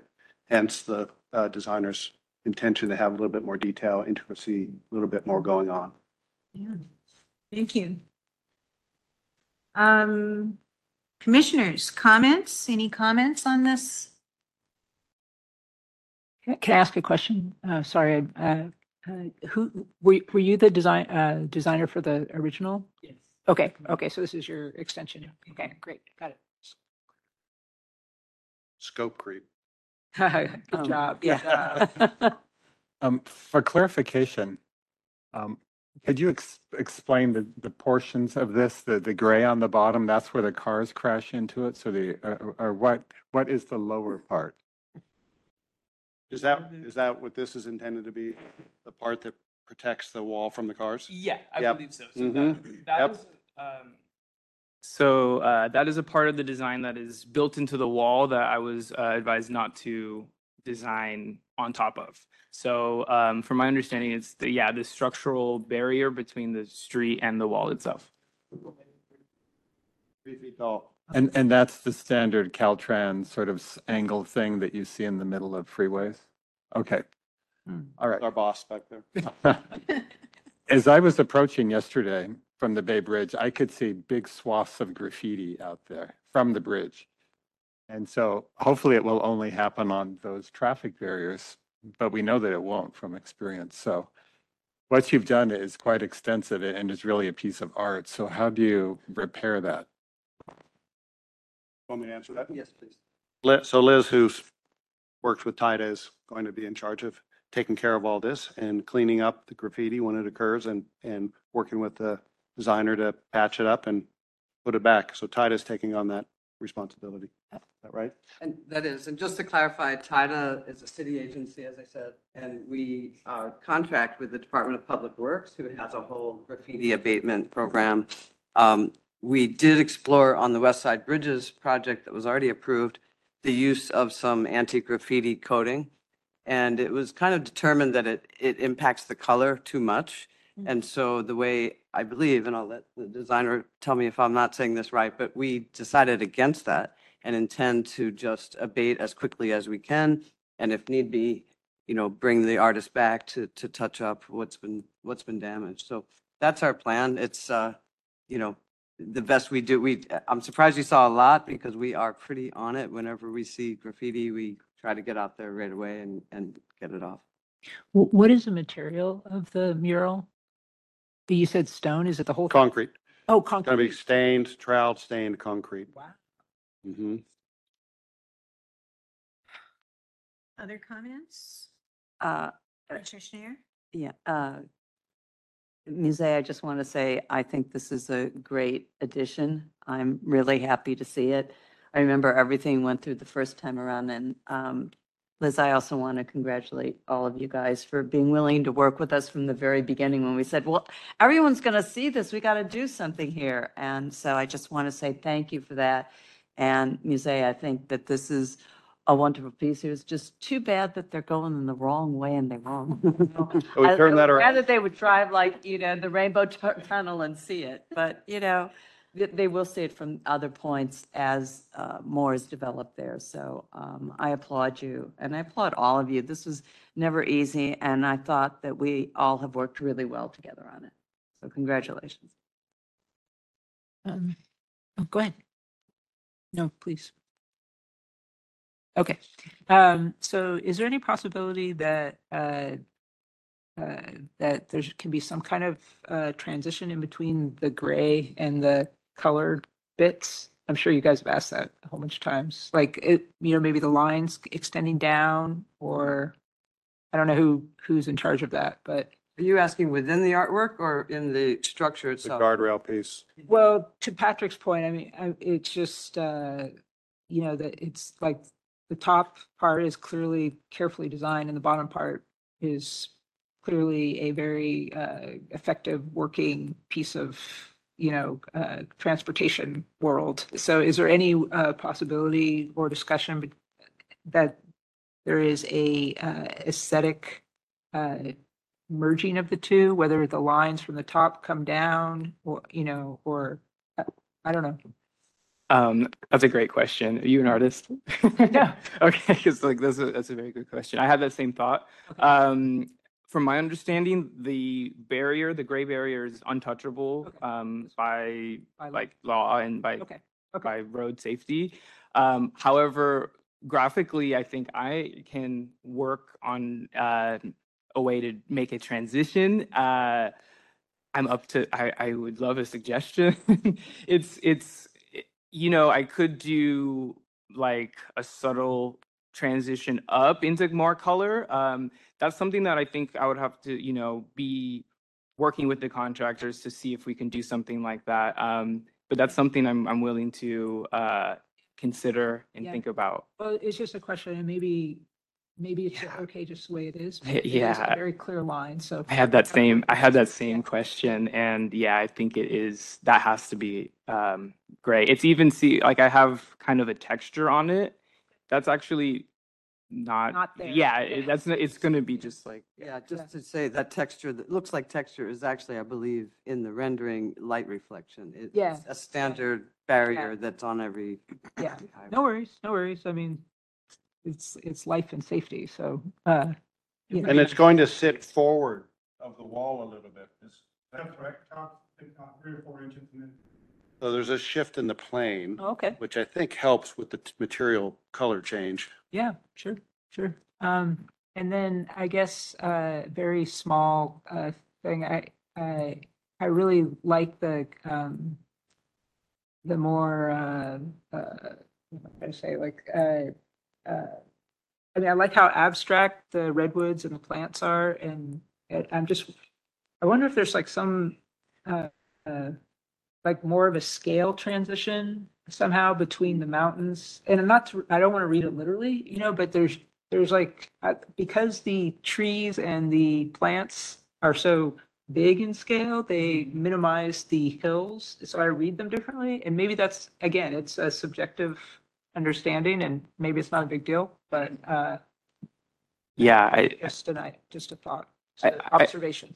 yeah, I think that's uh, a really astute observation. Um, I think in my general practice, I'm playing with sca- that scale a lot. So I think it's kind of, um, you know, it's like it's it's more it's yeah, it's perspective. It's you know moving from boldness to not. I actually am interested in the scale, especially with the trees and the plants, because they're really referencing the roots of redwoods, Yeah. which are usually um, very enormous in scale. So, um, Uh-huh. you know, like this, the scale of this, this is going to be very large. Yeah. You know, this is, I think the highest point is around like 25, 30 feet. Um, so I, I personally really love the feeling of being maybe you're up front with this kind of enormous um, Yeah. plant or structure or something like Yeah. that. Yeah. So, yeah, Yeah, no, I, I, I definitely love it. It's just more, uh, just, yeah, you know, if there's something more to play with in- in terms of pushing that. right. Like, in terms of color, like if the mountains fall back. It, Yeah. but again, I don't know what your intent is, so it's not a, it's just an observation. It's not a, anything else. Commissioner Collins, did you have any? Well, I'm new to this project, but I'm high in praise. Um, I just think that, you know, the historical reference to almost the color palette of the Diego Rivera, Right. whose origin story is on this island, Mhm. is really beautiful. And without mimicking it, you've echoed it and you've kind of projected it in, in a very subtle and subliminal way. And I think it's, a- it, I'm looking forward to seeing it in place. Thank you. Really appreciate those comments. Um, yeah, I mean, Diego Rivera is a, a definite idol in public art. Um, so yeah, you know, a lot of the colors too, when I first was on the project for the first time, I was in the ground taking rock samples and I have in my studio a bunch of different rock and, um, you know, I had a bunch of stain to choose from and I was really trying to create a harmonious color palette, but just really sticking true to those earth tones. And, um, you know, I think that allows from the far view, from when we're over at the ferry building, you know, it's going to hopefully blend in. It will, and it's not hopefully, it will blend in to the natural colors of the the island itself and then when you are up front and up close to it you will be able to discover a whole narrative um, that I'm really excited about. So yeah, thank you. May I just clarify your question? Did you knowingly a- uh, reference Diego Rivera because he has a long history on Treasure Island? I didn't know if you were aware of That it. I'm not aware of it?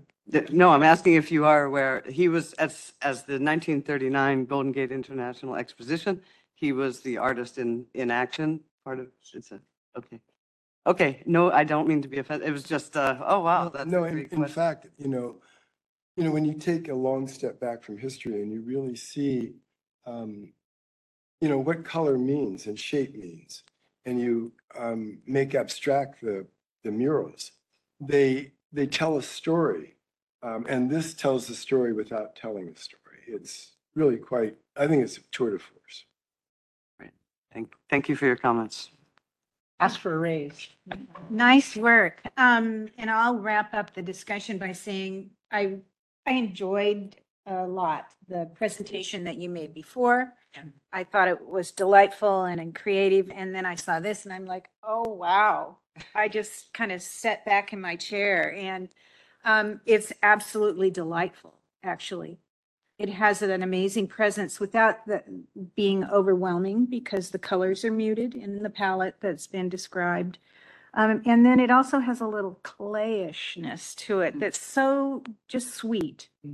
And um, I just am, I'm so pleased that you are the artist for this project. Yeah. It's been a challenge initially, these tall walls, and then you've come up with something really fantastic. So I applaud you for that. Um, do we have any public comment on this project? Um, Uh, we will be taking in-person public comment first. So for those joining in person, please proceed to the public comment podium. And for those joining remotely, please raise your hand if you're listening via WebEx. If you're calling by phone, press star three to be placed in the public comment queue. Um, instructions will be on screen momentarily. We are on item four. Um, as a reminder, your time will start when you begin speaking. You will see a visual timer on the screen and receive a 30-second audible warning before your time concludes. Then you'll be muted once your time is up. You may stay on the line if you would like to speak on other items. Anyone who speaks during a public comment period at today's meeting can send a summary of the comments to be included in the minutes if it is 150 words or less to paris.coates@sfgov.org. Um, so in-person commenters, is there anyone in person who would like to comment on this agenda item? No. Um, now online public comment, is there anyone that would like to make a public comment on the current agenda item? I'm looking for raised hands. We'll give it another moment. Uh, I don't see any hands raised, uh, so public comment for this item is now closed.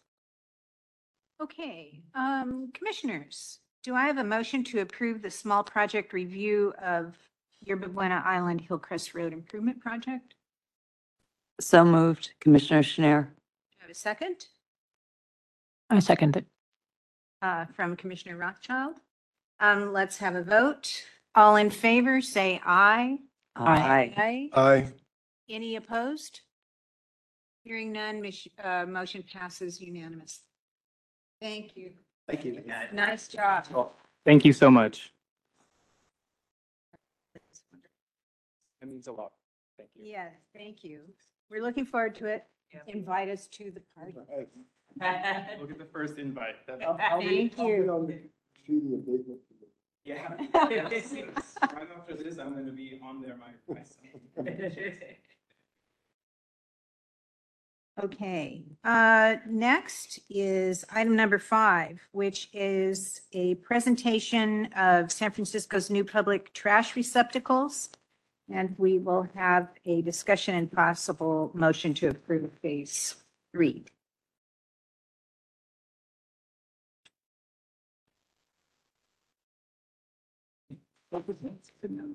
Oh, no, no. I've been- Oh, no, no. Um, team, you'll have 10 minutes to present and I'll start the timer and you begin and give you a three-minute warning. Thank you so much. Uh, Good afternoon, Commissioners. Carla Short, Interim Director for San Francisco Public Works. That's a tough act to follow, so I'm a little disappointed that we ended up at this stage of the agenda, but I think we still have a beautiful uh, trash can to show you today. Um, I am here today with my colleague, Lisa Zhu, who is the project manager for the redesign of the city trash cans. And um, we are here for our Phase 3 approval, as the city trash can project received approval for Phase 1 and 2 in September of 2020. There have been no substantive changes to the design since that approval. As requested at our civic design review hearing in May, we're back today to share more detailed information about the upcoming manufacturing process as well as our maintenance efforts. And I would just like to note, it's been a very educational for me to sit here today and listen to the previous items. I'm so delighted that you're so invested in maintenance.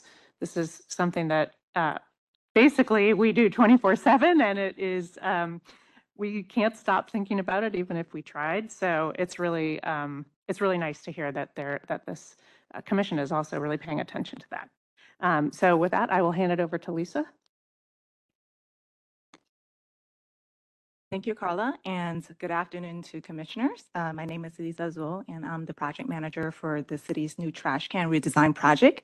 Uh, Today on our agenda, we're going to focus on three main things. First, we want to review the slim silhouette design and do a- a a recap of the new trash can design criteria.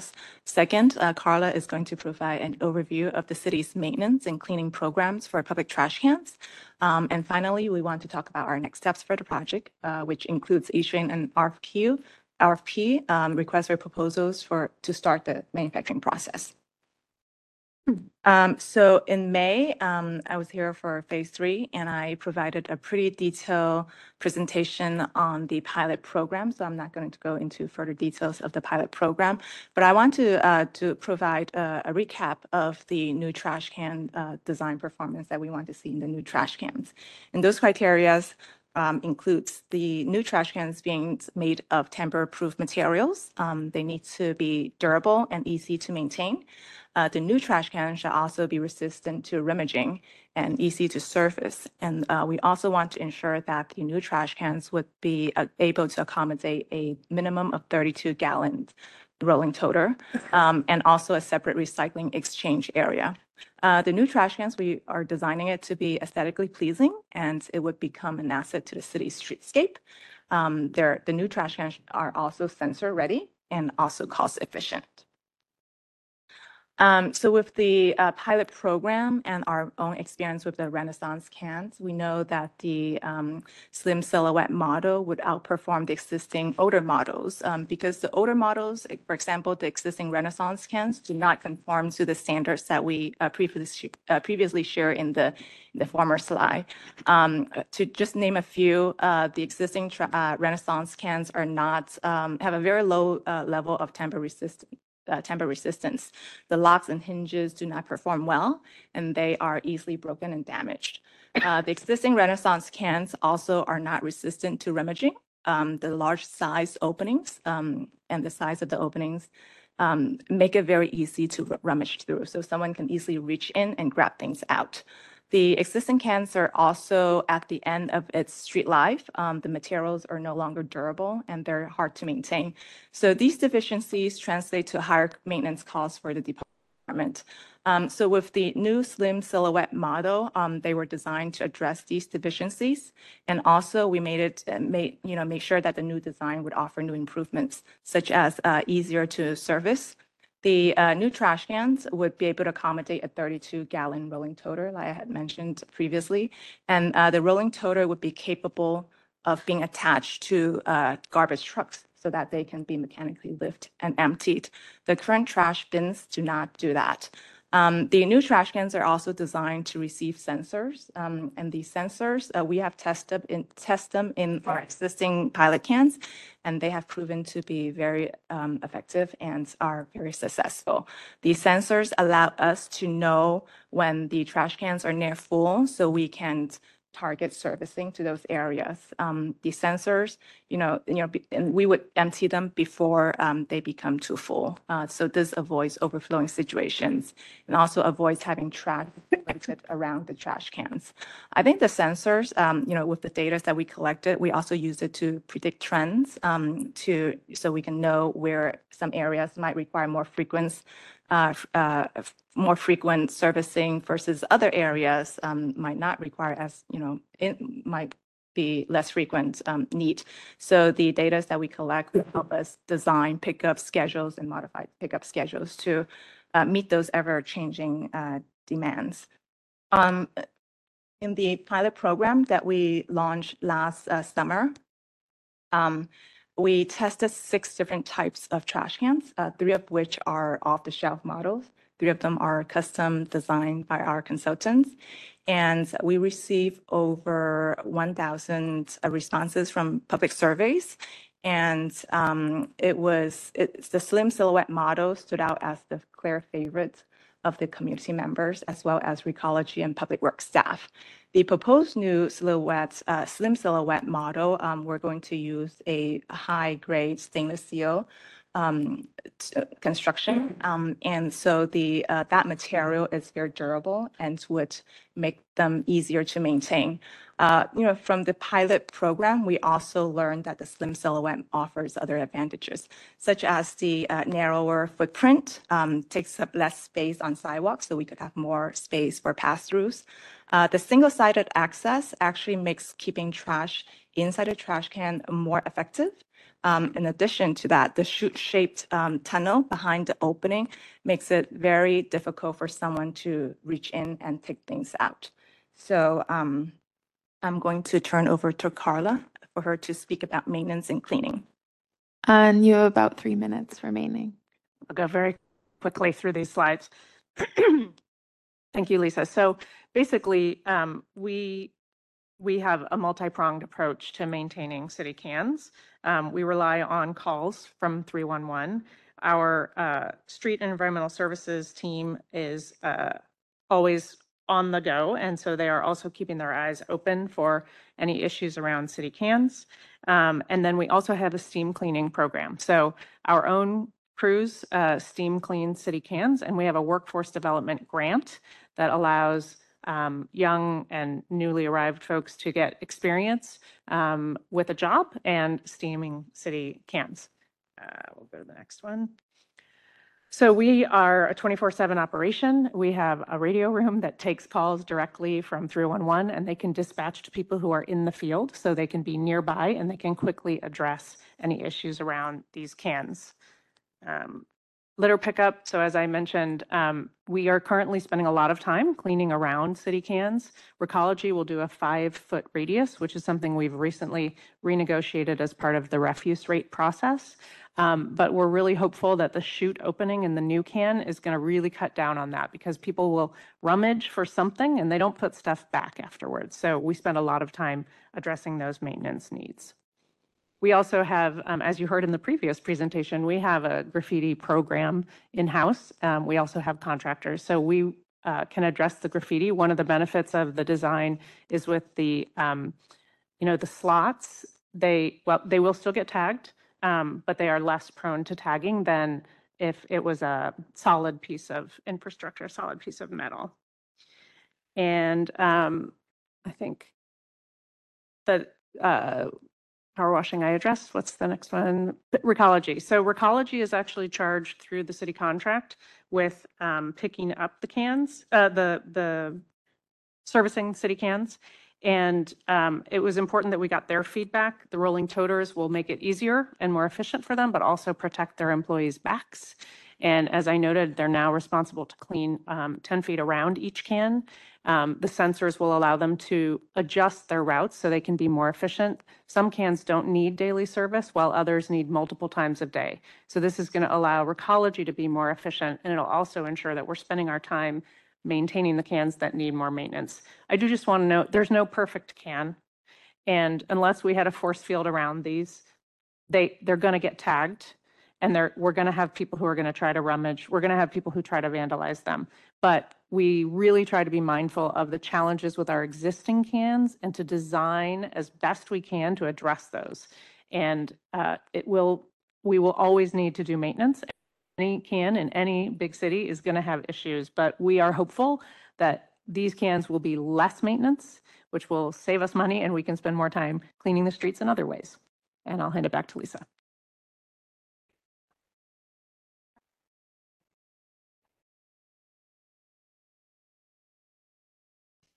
Vote for on administr- oh, on administrative certificate of appropriateness for Article 10 landmark districts.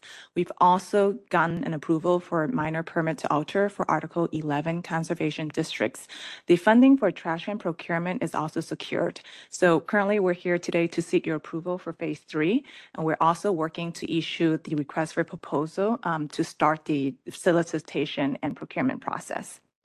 Uh, your time is up, but is this the last slide? This is our last slide. Okay. And I'll go really quick on the process of the RFQ, RFP process. Um, so we're going to continue to work with uh, our fabricators who created the pilot cans to develop minimum qualifications and help us solicit and ensure that we have the best manufacturer identified to uh, to deliver this project.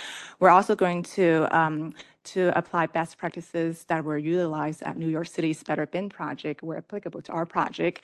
Um, and during the manufacturing process, once we have the manufacturer on board, we will continue to work with the pilot can fabricator who will offer design and value engineering uh, services um, and to, as we work with the manufacturers to ensure we have quality, durability, and budgets are met. Um, and during that manufacturing process, we're going to ask the manufacturers to look at some design modifications that we had previously mentioned, um, including developing a high-quality lock and hinge system, re-examining size of openings, and also the recycling symbol design. So that's it for our um, presentation. Thank you so much. Okay, thank you. And I personally want to say thank you very much to Carla Short, the acting director of Department of Public Works for coming and sharing your expertise on maintenance. It's wonderful to see you.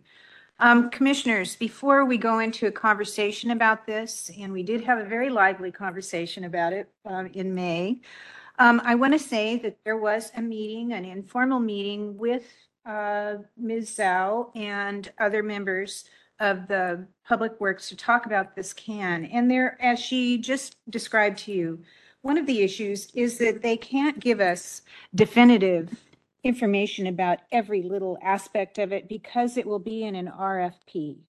And they have to define what they are looking for, the finishes that are durable, et cetera. So I just want to highlight that to you as we go into our discussion. So we don't necessarily have a completely defined product with every material and uh, finish yet, but one will come with the RFP. So just making that clear. All right, so I want to open it up for conversation. Commissioners' comments, please. Any?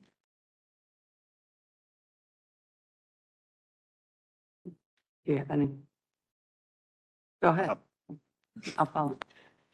Okay, well, I think that Commissioner Stryker just explained some of my, my questions because otherwise it doesn't see that, seem that much has changed since our last meeting.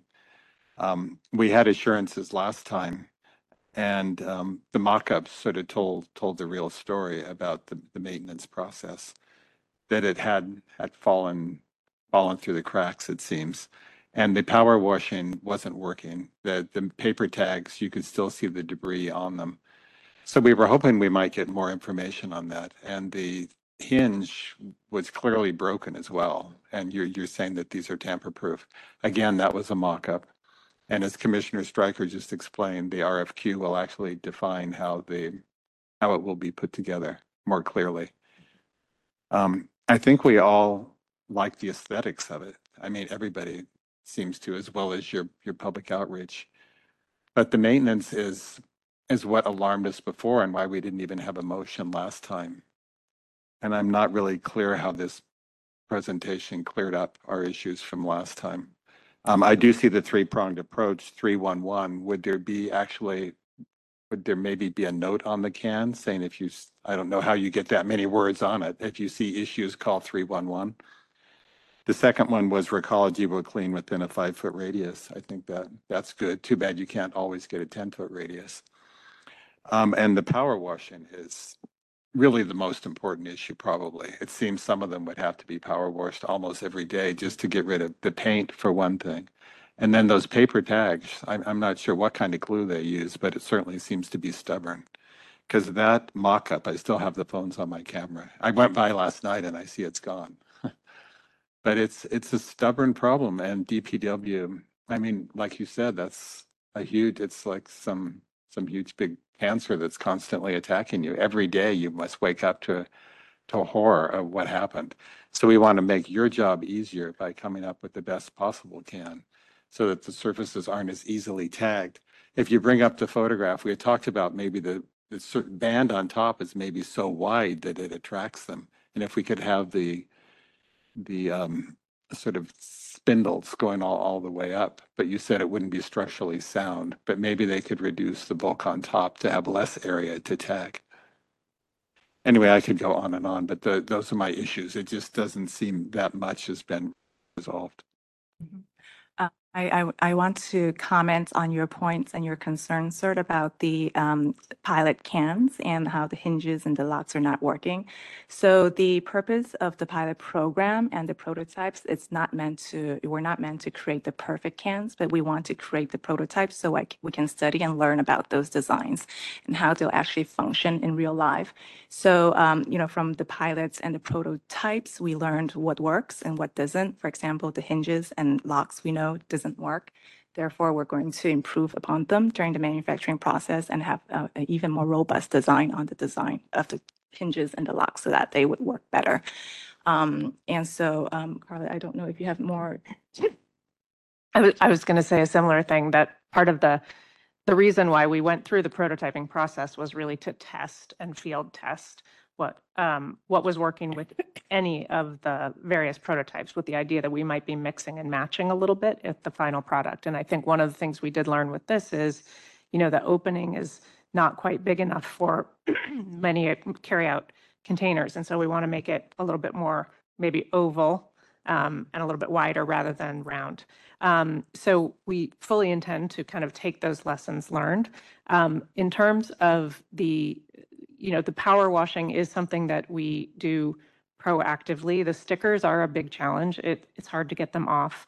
Um, but I think one of the things we talked about with our maintenance team was um, other tools that we might use if these cans were going to be deployed citywide that might assist them in doing the maintenance. And so they had some interesting ideas for like pronged scrubbers that they could use um, associated with the power washing that would fit in into the little slats and maybe help get some of that debris off. So um, it's very much intended to be a learning process. And then as we, you know, we we can adapt, but they felt even our own crews who do the maintenance on every one of the prototypes, um, you know, all the different models as well as the Renaissance cans felt like this was the the best uh, option generally as it performed. Other comments, commissioners? Uh, Hi, I had a couple of questions for you. I'm, I'm glad you started to address about the larger opening for containers because I was looking at that going, they're just going to drop it right next to it. And, you know, and if it's windy that day and it goes beyond the five foot or 10 foot radius, then, you know, it's, trash is gone. So um, I think the larger opening is a really good idea. Um, and then the other aspect is the smaller opening is for recycled, but basically you're looking at cans and bottles for that. You don't want any papers in there, correct? That's right. It's really designed as a recycling exchange so that uh, people who are going to collect cans and bottles and take them to the recycling center can easily access those. Um, and it's not designed for all recycling. Okay, all right. And then um, the other thought I had, um, you know, the stainless steel, you know, it's a lovely look and everything else, but it's expensive. So, and because this is all about recycling and environmental and stuff, um, when you're going through the process, why not see if there are recycled materials that can be used instead of the stainless steel? I don't know whether there is or isn't, but just that thought and that idea, if you're dealing with trash containers, might be a wonderful way to go to, s- I would explore it with the manufacturers and in your RFQ, ask them what kind of materials, recyclable type of materials can be used that would do and everything we need here according to this RFQ. Throw it out there, see what comes back. I, I love that suggestion, and certainly I think we will look at that. One of the things that um, that is one of those trade-offs is durability. Because I think, you know, one, of- we, we did kind of a roadshow around town where we took questions about the cans and it was fascinating um, how many people care about trash cans, really heartening in many ways. Um, But I think people don't realize it, it's pretty cost, um, costly and somewhat time intensive to install a can. Because we have to use, you know, a crane to get, put them into place and then we have to have our sheet metal workers who actually install them to the sidewalk. So uh, if they can be super durable and not have to be replaced, that is a great uh, maintenance cost savings to the city. So we are, that was one of the big intentions behind the stainless, but I, I love your idea about seeing what's out there in terms of recycled materials. Any other commissioner comments? Um, I just want to say thank you for coming back and explaining more about uh, the process that you've gone through. And um, that, as you know, we are very interested in durability, so we are all on the same page in that. Um, So whatever you can do in your RFP to ensure the durability, I'm sure is probably the first line in your um, ask in the contract.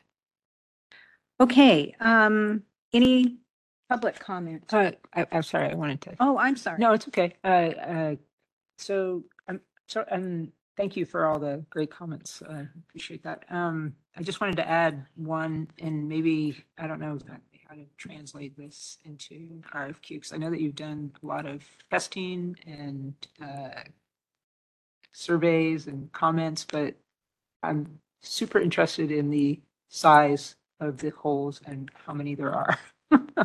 And I mean, I totally get that one hole of a certain size will accommodate recycling and various different sizes of containers. But then I'm, also wondering in terms of human nature, uh, if, you- if you're approaching a trash can and one side is completely blank, will you just try and put the trash on top? Will you even know it's a trash can? I don't know if it's, the ship has sailed on that, but, um, I would be interested in understanding the, uh, yes, both the, uh, I don't know, the nuance of, of, uh, human interaction with the trash can and somehow quantifying, uh, the sizes of what gets put into it. Uh, I, I, I, I don't know how you would do that at this point, but, um, just a thought. I'm Done, thanks. Okay. Uh, thank you. Uh, sorry. Did, did you have another comment? Oh, I, I have a question. Would there be more trash cans than we currently have? Or is it just sort of replacing what we have? Um, it is, the intent is really to uh, primarily replace what we currently have. I will note, we, we did a extensive, um, study around trash cans in San Francisco. We have more trash cans in San Francisco, um, than most cities, um, even though we're much smaller. So, um, I think there will be an opportunity to look at placement, um, and the sensors will allow us, I think, to decide, you know, if there's a can that's really hardly being used at all, we might relocate that to a place where there's a need for more. Um, but the primary intention is mostly to replace the existing population of cans.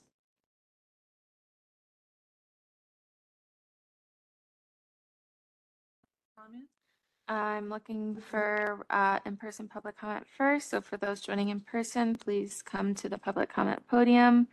For those joining remotely, please raise your hand if you're listening via WebEx. And if you're listening by phone, press star three to be placed in the queue. Uh, Instructions are on the screen. We are currently on item five. As a reminder, your time will start when you begin speaking. You will see a visual timer on the screen and receive a 30-second audible warning when, uh, before your time concludes. Then you'll be muted once your time is up. You may stay on the line if you would like to speak on other items. Anyone who speaks during a public comment period at today's meeting can send a summary of the comments to be included, included in the minutes if it is 150 words or less to paris.coates@sfgov.org. Um, so for in-person public comment, anyone would like to make one? No. Uh, now looking at virtual public comment. I'm looking for raised hands. Um, I am not seeing any hands raised. Uh, public comment for this item is now closed. Thank you. Um, so I will ask for a final vote to approve the San Francisco new public trash receptacles, phase three. The understanding that there's some unknowns with the RFP. Um, do I have a motion? So moved, Commissioner Schnair. Do I have a second? So move Commissioner Collins. Thank you, Commissioner Collins. Let's have a- a vote, please. All in favor, say aye. Aye. Aye. Those uh, not in favor, say nay. Uh, Say nay Oh. on the record. Nay, um, I, we usually have a discussion before a motion, but, um, We did. I- I'm, I mean, okay. I, I just wanted to add a little word to Okay. it. Okay, thank you.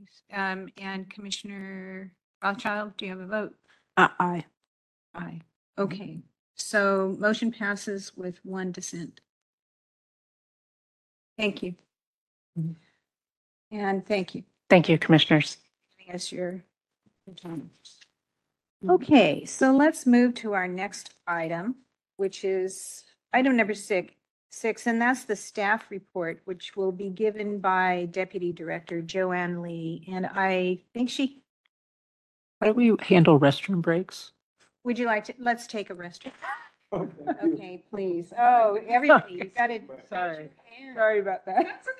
Let's take a five minute, let's take a five minute break and then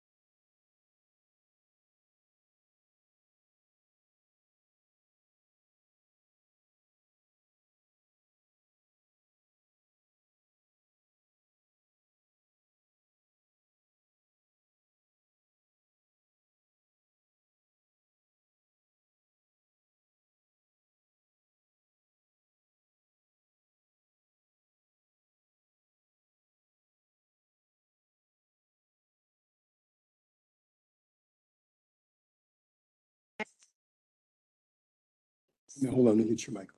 Up.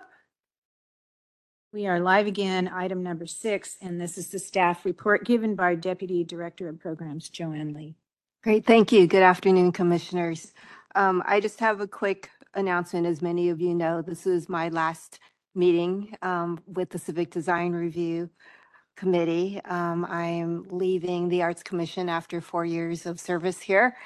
And I just want to say that it has been such a rewarding experience to both be on staff here at the Arts Commission, but also to be able to staff the CDR committee. I didn't know that much about it when I started at the Arts Commission. Um, but, and I have learned so much from all of you, your wisdom and all of your thoughts and comments about, you know, how good design, good urban design really makes the city, you know, so much more livable and such a beautiful city that we all love. So, um, thank you for this great journey that I've been on here with you. I will really always um, check in to see what CDR is doing. It's great to see the impact throughout San Francisco. Um, and so I wish you all well. Thank you. Thank you. Well, can we give Yeah. Joanne Lee a round? of Yes. I'm sure there'll be other people who have comments um, in our little group here today, but I just want to say, Joanne, everything you've done has been stellar. And you are so spot on with your advice in many, many situations, all kinds. And um, I take your advice seriously and I've been very grateful to it. And there's also been times when um, you have talked me down um, when I have been rather charged up about certain issues or situations. And I just want to say thank you for your levity and your wisdom and um, your intelligence, both emotional and brilliance. Um, and it's just been so nice working with you. I, I really had a, a great time with you and thank you for what you've given us and what you will continue to give to the city in your new job. Here, here, I ag- agree with everything you said. And I'd also like to add that how you helped us to streamline some of our processes here and make our meetings so much more efficient and thorough at the same time, which I don't know how you're able to do that, but you managed to make that happen.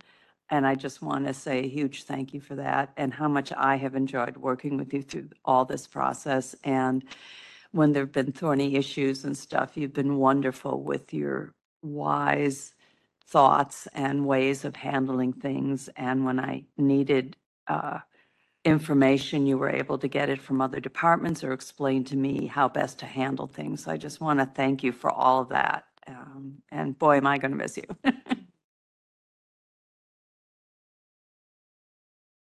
Joanne, I don't know where to start, but I won't be long. Um, You've been um, the guidepost for so much for the four years that you have been here, you know, coming out of, in the pandemic, coming out of the pandemic with shifts of leadership and your steady hand on the helm during these periods of transition and difficulty, but also of acceleration. We never, we didn't go backwards under your leadership. And I'm sorry that this is the last meeting that you'll have for here, and it's my first meeting. So we're, we're playing a relay race. But honestly, you know, Joanne, you are an extraordinary leader, and your composure under pressure is remarkable. And you've had a lot of pressure, and you've helped all of us to maintain a certain composure.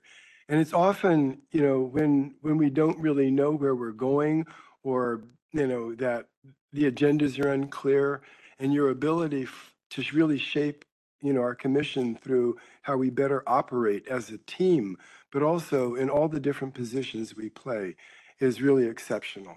And so I hope that, as with many people around here, that this is just a, um, um, it's not a goodbye, but it's just, uh, it's the next step in your really brilliant career that will get a chance to stay involved in your life. Thank you. I'm, I'm fairly new to the commission, but it's been a pleasure to work with you. Wish you all the best. all one, two, three, four, all fifth uh. that.